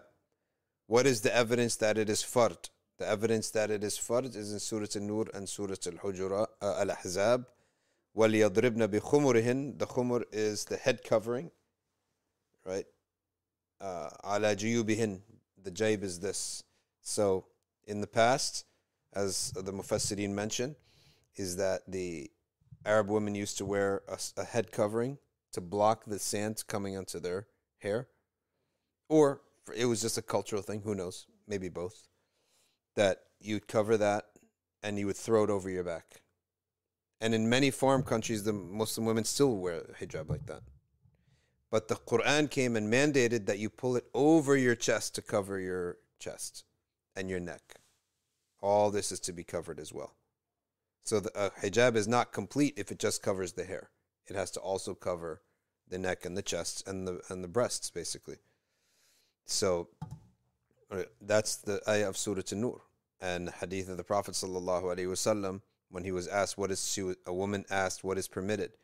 He said, "You may show the, this everything except this and this is uh, it's just to be covered." On top of that, it's one of those things that does not really we can we have the textual evidence, but we can go beyond that. Every, what were the Sahaba's moms wearing? What were the Sahaba's wives wearing? What were the Sahaba's daughters wearing? From then all the way till now. So when the fuqaha and the scholars of Islam are writing, this is the what the hijab is, it's not just on textual basis, right? It's what are all the women wearing? What when I go to study with my teacher and she opens the door, let's say, or I go in and she's in the house. My sheikh's wife is in the house. What's she wearing? Right? This stuff is it's one of those things that is almost impossible to change because the whole society was doing it, and that's the power of the hujjah, the hujjiyat of Amal al Medina. The idea of Amal al Medina being a proof. The hujjiyah is the reason it's a proof. It's a source of evidence. It's because certain things, the whole society is doing them. The scholars, the non scholars, the rich, the poor, everyone's doing them. The new Muslim, the old Muslim. Like, how many times do we pray? What does the adhan sound like? What does Fatiha sound like? What do you wear? What's halal to eat? What's haram to eat? Like, it doesn't take five minutes in Islam to learn that it's pork is haram. It literally doesn't take three days as a Muslim. You're going to know that. Hanging around to any Muslims, you're going to know that. You're also going to know how many prayers there are. What is a Muslim woman supposed to wear? All these things. So that's that's the answer to that. Okay. And as for what are the wisdoms, what do we tell the non-Muslim? Well, you ne- first of all, you're never going to make them happy. He doesn't believe in the source in the first place. This is not ma'qul al-ma'na 100%. On one hand, we could say, yes, Allah did mention the wisdom in the Quran so that you don't be bothered. And I, I'm telling you that it is that is a wisdom. A woman who covers herself, her the attractiveness that would cause someone to bother her has now been blocked maybe 75%. There's no doubt about it. There is no doubt that someone who you can't see their form or their figure nor their hair, right?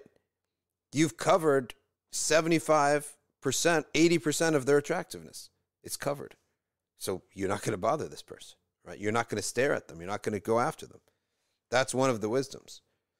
And other than that, it's ta'abudi. It's just this, just how Allah is testing us. That's how Allah asked us to do that. And by the way, hijab was never an issue until the last few centuries, maybe one century even. You go back, even in Victorian England and their culture, their women covered their bodies and covered their hair. But every era has its fitan and its trials and its tribulations. Every culture will go away from the Sharia in a different way, and that will be the fitna for them. I've told you this story before. Down in Ethiopia, we're going to get that brother on to tell the story himself. The fitna there is the Sharia's limitation on a man having four wives. That's the fitna. And who's angry at it? The women, right? The women say, "Oh, we love Islam. Everything is good about Islam." But we're I'm 10 of 10, 10 wives. I'm the 10th of 10 wives. So you're telling me where is the mercy of the Sharia that he has to divorce 6 of us? Upon entering Islam, he has to divorce 6 of you, right? They say, where's the mercy in that? Where are we supposed to go as women? Who's going to feed us? Who's going to protect us? That's what they're saying. So every culture will have its issues with the Sharia.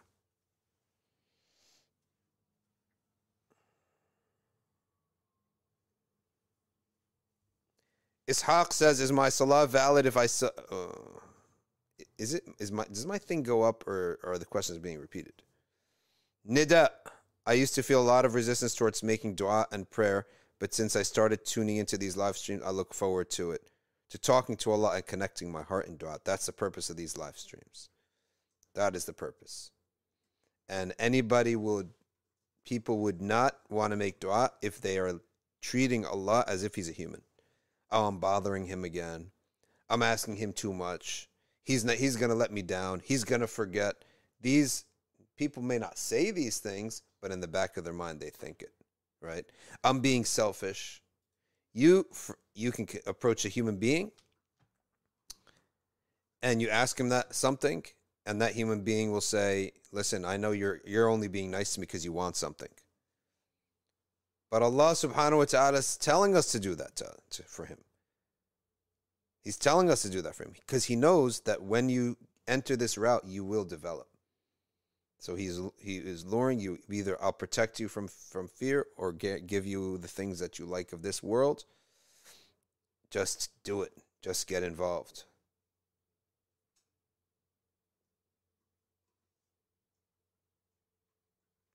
Okay.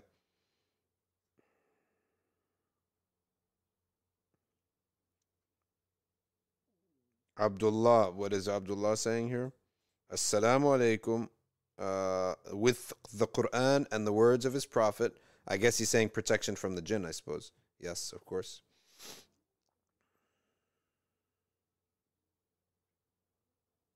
The Qareen is specifically we need we need knowledge. Ilm bil aqidah. What is your opinion on the Mahdi? We believe that there is someone who's going to come and rally the ummah back together, and he is Al Imam al Mahdi. And his presence will end many of the sects. They will, they will, they will, they will be brought to an end. Many of the Shia will believe in him.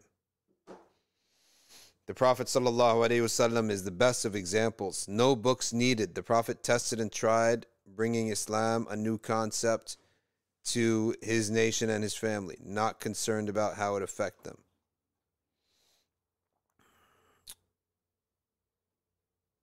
Meaning, yes, that the Prophet, peace be upon him, did not learn from human beings. That's what I think she means by saying no books needed.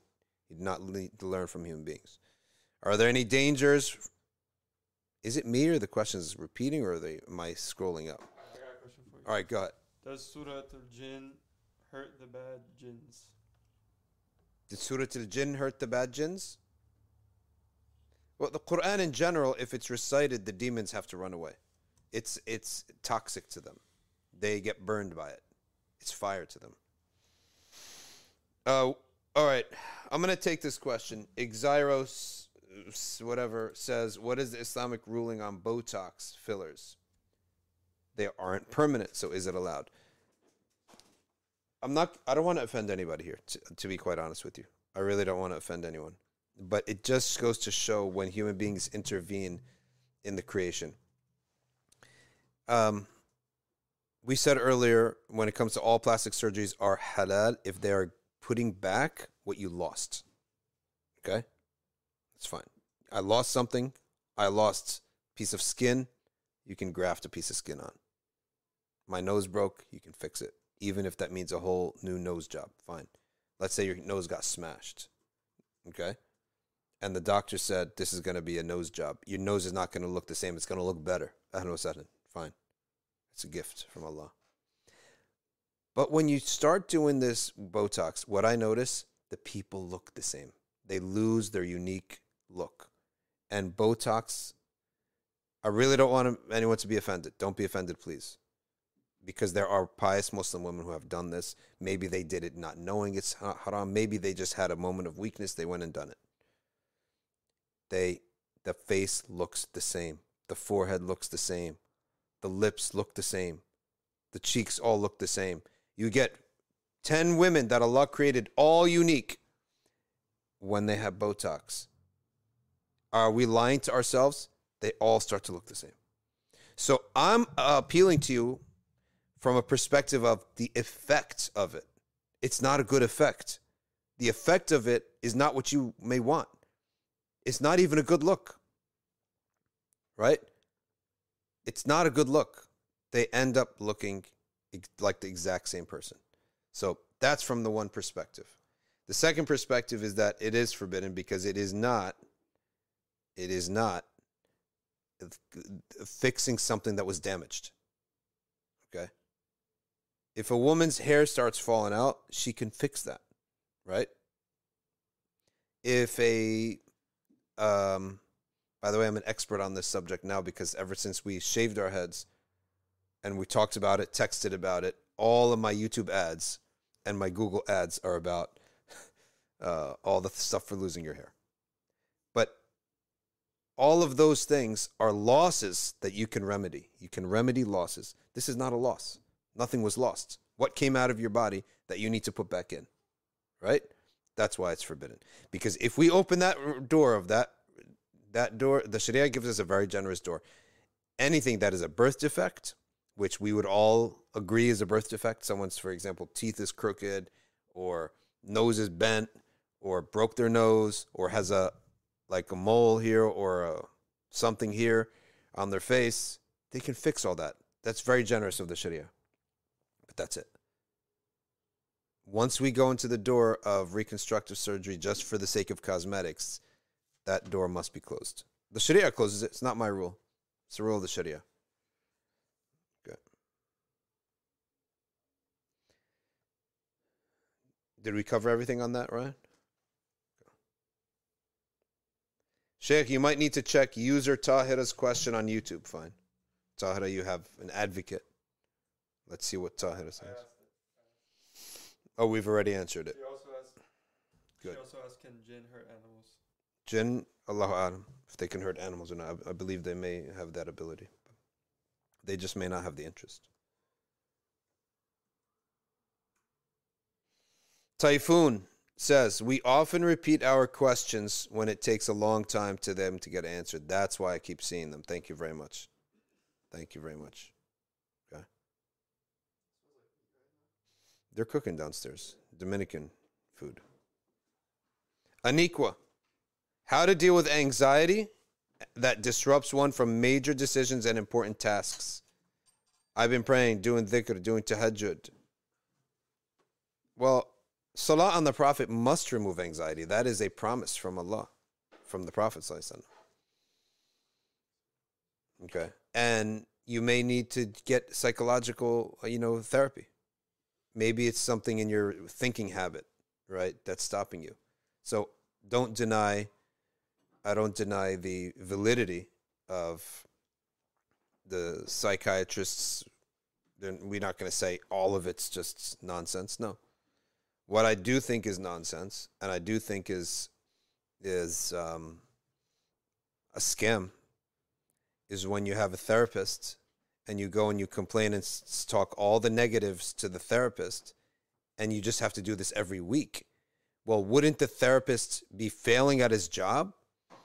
if he or she is no long is is is not curing you or helping you like okay i saw my therapist for a year now i'm done i'm good to go that's how it should be six months he walked me through it right he taught me how to be a positive thinker things like that It just happened to be like uh, someone you can vent to. Yeah that's what it seems to be it's just you're venting venting venting and he's billing billing billing right that to me why i think it's a scam shouldn't he have helped you okay Okay. So that's how I look at it. And sometimes you have to just look at the thinking, the mentality of the thought. Like, if all your words are always negative, right? And you're always talking about what's bad, that's probably why things are bad, right? Because you're constantly thinking, okay, about what's bad. That's why things are bad.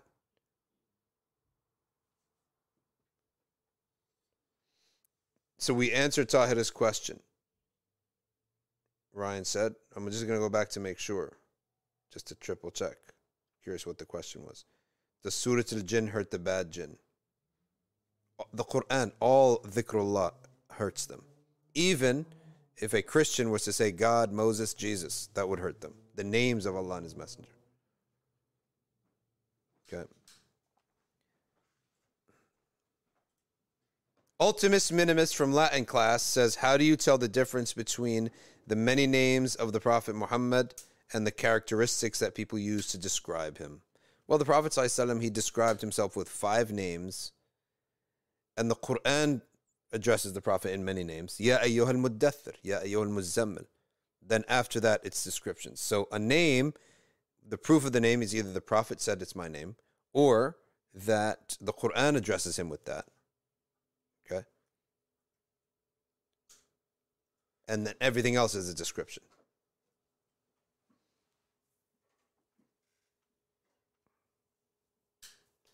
Typhoon says, I also want to get Al Kharid al Bahiyya, but can't find a good commentary on it. There's a shop by. Uh, What's it called? My head is cold. There is a sharh. There are many shuruh on Kharid al Bahiyya in Arabic, but in English, I don't know how many. Yeah.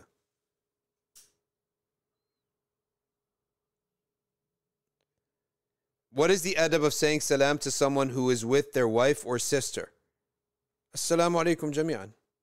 Assalamu alaikum in general. That's it. Assalamu alaikum meaning to everybody. Sophia has endless problems with her neighbors. Sophia's from Bel. I think she's French, but in Belgium, right? But sometimes she goes to Morocco too. So she has issues with her neighbors, and I wonder. I'm trying to think if there was an incident in the Sira, if there was a dhikr with that. Hasbunallah wa ni'mal wakil is the best dhikr for that. Lily Rose says dinar equals when it is more harmful to jump on the chest to resuscitate. Oh, DNAR. Do not resuscitate. What's the A stand for? Do not automatically resuscitate. Okay. Uh, fractured ribs. Oh, that's why. DNAR. Do not automatically resuscitate this person because they may have fractured ribs. Okay. This is a medical conversation that's happening. All right, Voridge is coming on and saying, "Is it allowed to switch madhabs because I like the title of another madhab?" No, that's that's the reason. Then no. SS says, "Assalamu alaikum." Does crying, weep, weeping profusely in your dreams mean anything? Allahu Alam. It may. It, I'm sure it has a meaning, but I don't know the meaning. Ishaq says, "Can I still do that during the Fajr Salah when I'm fasting?" No, if you're fasting, remove it from your mouth. Don't swallow anything while you're fasting. He's talking about something having something in his mouth and then swallowing it. Typhoon says, I'm a Maturidi, but I only have Ash'ari books like uh, Al Risal al Qayrawani and Aqidah. Al Risal al Qayrawani is not even like Ash'ari Aqidah, it's just a listing of beliefs. And there's even a mistake in it, okay, which is uh, on the throne by his essence. That's a mistake. We don't say that. Al Aqidah Shurnubiyya. Can you recommend beginner books for Maturidi Aqidah? I believe that all the beginners' books are the same. If I'm not mistaken, from what I was taught by uh, in my Aqidah studies, the beginning is all the same. Only when you get to the higher level books will you see the differences. Bidayah fi Usul al-Din. Mm. Who's the author? Maturidi? Maturidi? Ajib. I don't know he was Maturidi. Or at least he wrote a Maturidi book. What is the cure for ujub with intellect or thinking? Okay, says V. Well, open a Facebook page, open a Twitter account, and start sharing your ideas. You will get torn down so badly, no matter how good the idea is, your ujub will go out with it. Okay, Sophia is in Germany. She is a French in Germany. Uh, why is Ibn Hajar called Al Hafiz? Hafiz does not mean Hafiz al Quran, meaning Hafiz more than 100,000 hadiths. Hafiz essentially is the highest caliber title for hadith. Amir al Mu'mineen. Subhanallah.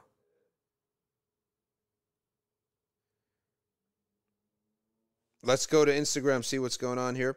Anam Lodi says Botox just gets rid of the fine lines and wrinkles. You can tell when someone has fillers, though.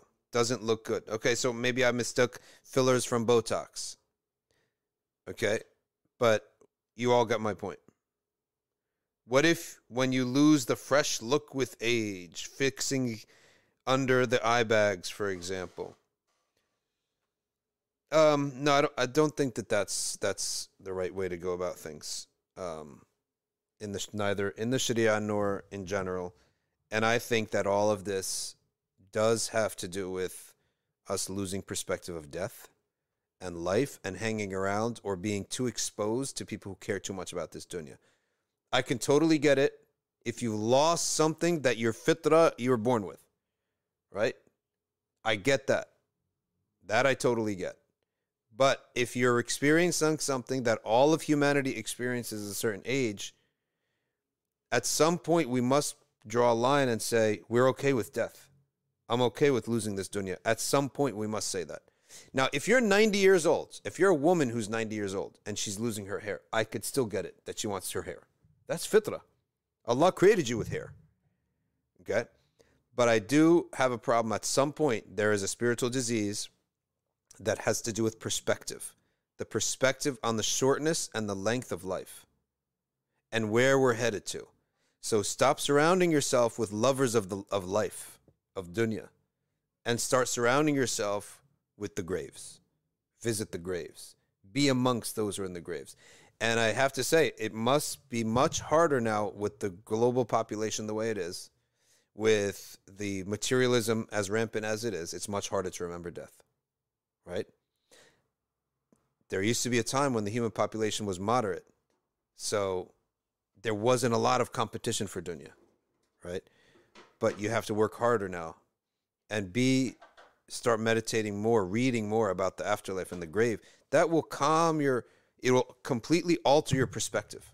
So someone who is becomes obsessed with how they look in an unhealthy way because there is an acceptable way and an unhealthy way. The unhealthy way, it must be that they're surrounded themselves with people who love this life. And they have not had enough dosage of the remembrance of death and afterlife. So start altering that a little bit, right? And I believe that the winter is a great time to do this because the days get shorter, you get colder, you want to stay indoors, you don't want any of this stuff, right? To go out, you're not in the mood for any of this stuff. And once it gets dark at five o'clock, sometimes, right? Six o'clock, and you have a long night of darkness ahead of you. Sometimes it snows that forces you in. I think it's the best time to imagine yourself just close your eyes, imagine yourself, and sometimes there's nice, some nice qasidas or hums with or or, or you know, like uh, poems with some melodies that will really put you in a state like that's it, I'm done with life. You will feel yourself become so relaxed. I'm done. Life is this is the end of life. And you sit there thinking about that and letting yourself get into that mode of the quiet just it's quiet, it's dark. I lived my life. We're all going there. You might as well prepare for it. The smartest person is the one who prepares for the inevitable, not flees from the inevitable. The dumbest person is the one who flees from the inevitable, right? And I said that about fillers and Botox. I'm going to repeat it again. Do not take offense of what I'm saying. Ah, it makes no sense. You flee from the inevitable and run to what's temporary. I can understand under 50, you have that feeling, right? In your 40s, even. Definitely 30s, I can understand that. Because in your mind, oh, I got 60 more years to live. I'm going to live 60 more years with this ailment or whatever, or with this image. I can understand that, right? But as time goes on, at some point you realize, hey, I pretty much cut most of the, I'm done with most of this stuff. My time to the afterlife is shorter than my time that passed in Hayat Dunya. You should be relieved. And if you're not, that means you're surrounding yourself with too much Hollywood. You are surrounded. You're bombarding yourself with lovers of dunya, so you're on their vibration. You also love the dunya. So surround yourself with lovers of akhirah and the sick and the dying and the elderly to the point that you feel, all right, I'm out. Plus, time's up. In the old days, guy used to take his wife and go live in an old log cabin and, and just live out their days, right? And they used to have a peaceful time. Go gets the fire, gets the wood, puts in the firewood. She cooks some food. They eat the food. They remember Allah a little bit. They go to sleep. They repeat the next day. A Very peaceful little living, right? Because khalas, game's over on life. You reach 80, khalas. You reach 60, 70, you should be thinking like that now. Now, maybe easier said than done because I personally haven't reached that yet, but that's what one imagines that that's what life is going to be like. And in when it's haram, in what is haram, you have to advance that. How do I know I'm not going to die tomorrow? Why should I worry so much? I might die tomorrow, right?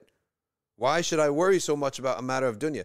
Yes, I might try to fix myself up, get myself better in life, and simultaneously decrease my love of life. It's not it doesn't have to be one or the other. That's the weak person. Okay? It can be both. I can be working, I wake up at 4:30 in the morning to work and to earn a buck, and at the same time I decrease my love of life by remembering death and afterlife.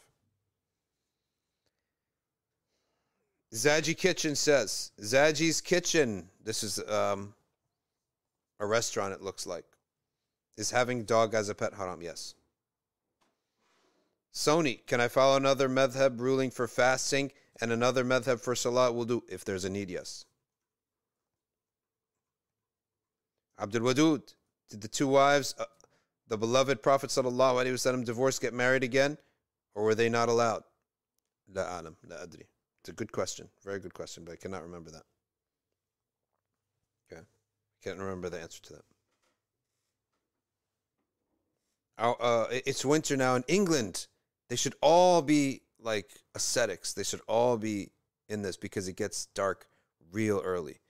And it's dank all the time. It's gray. You may have one month of grayness. So you're like, Khalas, I'm retired from life. But the problem is, everyone is now running after the dunya so much because it's available.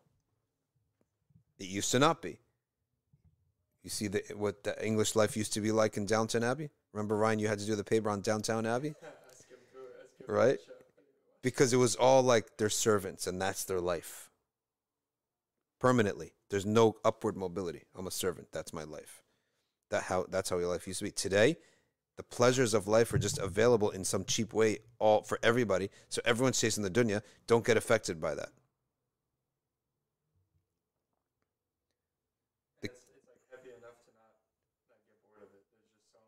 Oh, it's so much. It's not. You'll never get bored. Shaitan and Iblis, he's done the job. He did his job. You never get bored from one thing to the next, to the next, to the next. Technology, every day there's a new invention. The Cancer Center is a reality, continuous reflection. Babies to elderly,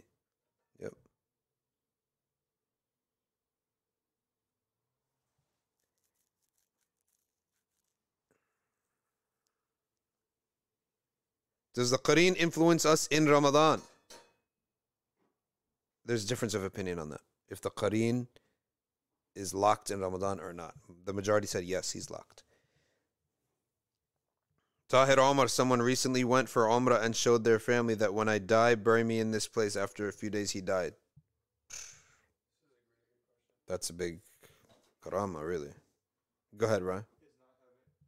is not having privacy to expose arms and hair an excuse for tayammum for females? Ooh, we have to ask the fuqaha that question. yeah, it's a tough question. Yeah. It's three fifteen. Been going for two and a half, two hours fifteen minutes. About. We will stop right here. Jazakumullah khairan. Everybody, please remember us in your dua and remember everyone else who was on the stream in your dua. May Allah bless everyone here and grant us istiqamah and holding fast on the book and the sunnah and strengthen us in the remembrance of death and decrease our love of dunya. Subhanakallahumma wa bihamdik. Nashhadu an la ilaha illa anta. نستغفرك ونتوب إليك والعصر إن الإنسان لفي خسر إلا الذين آمنوا وعملوا الصالحات وتواصوا بالحق وتواصوا بالصبر والسلام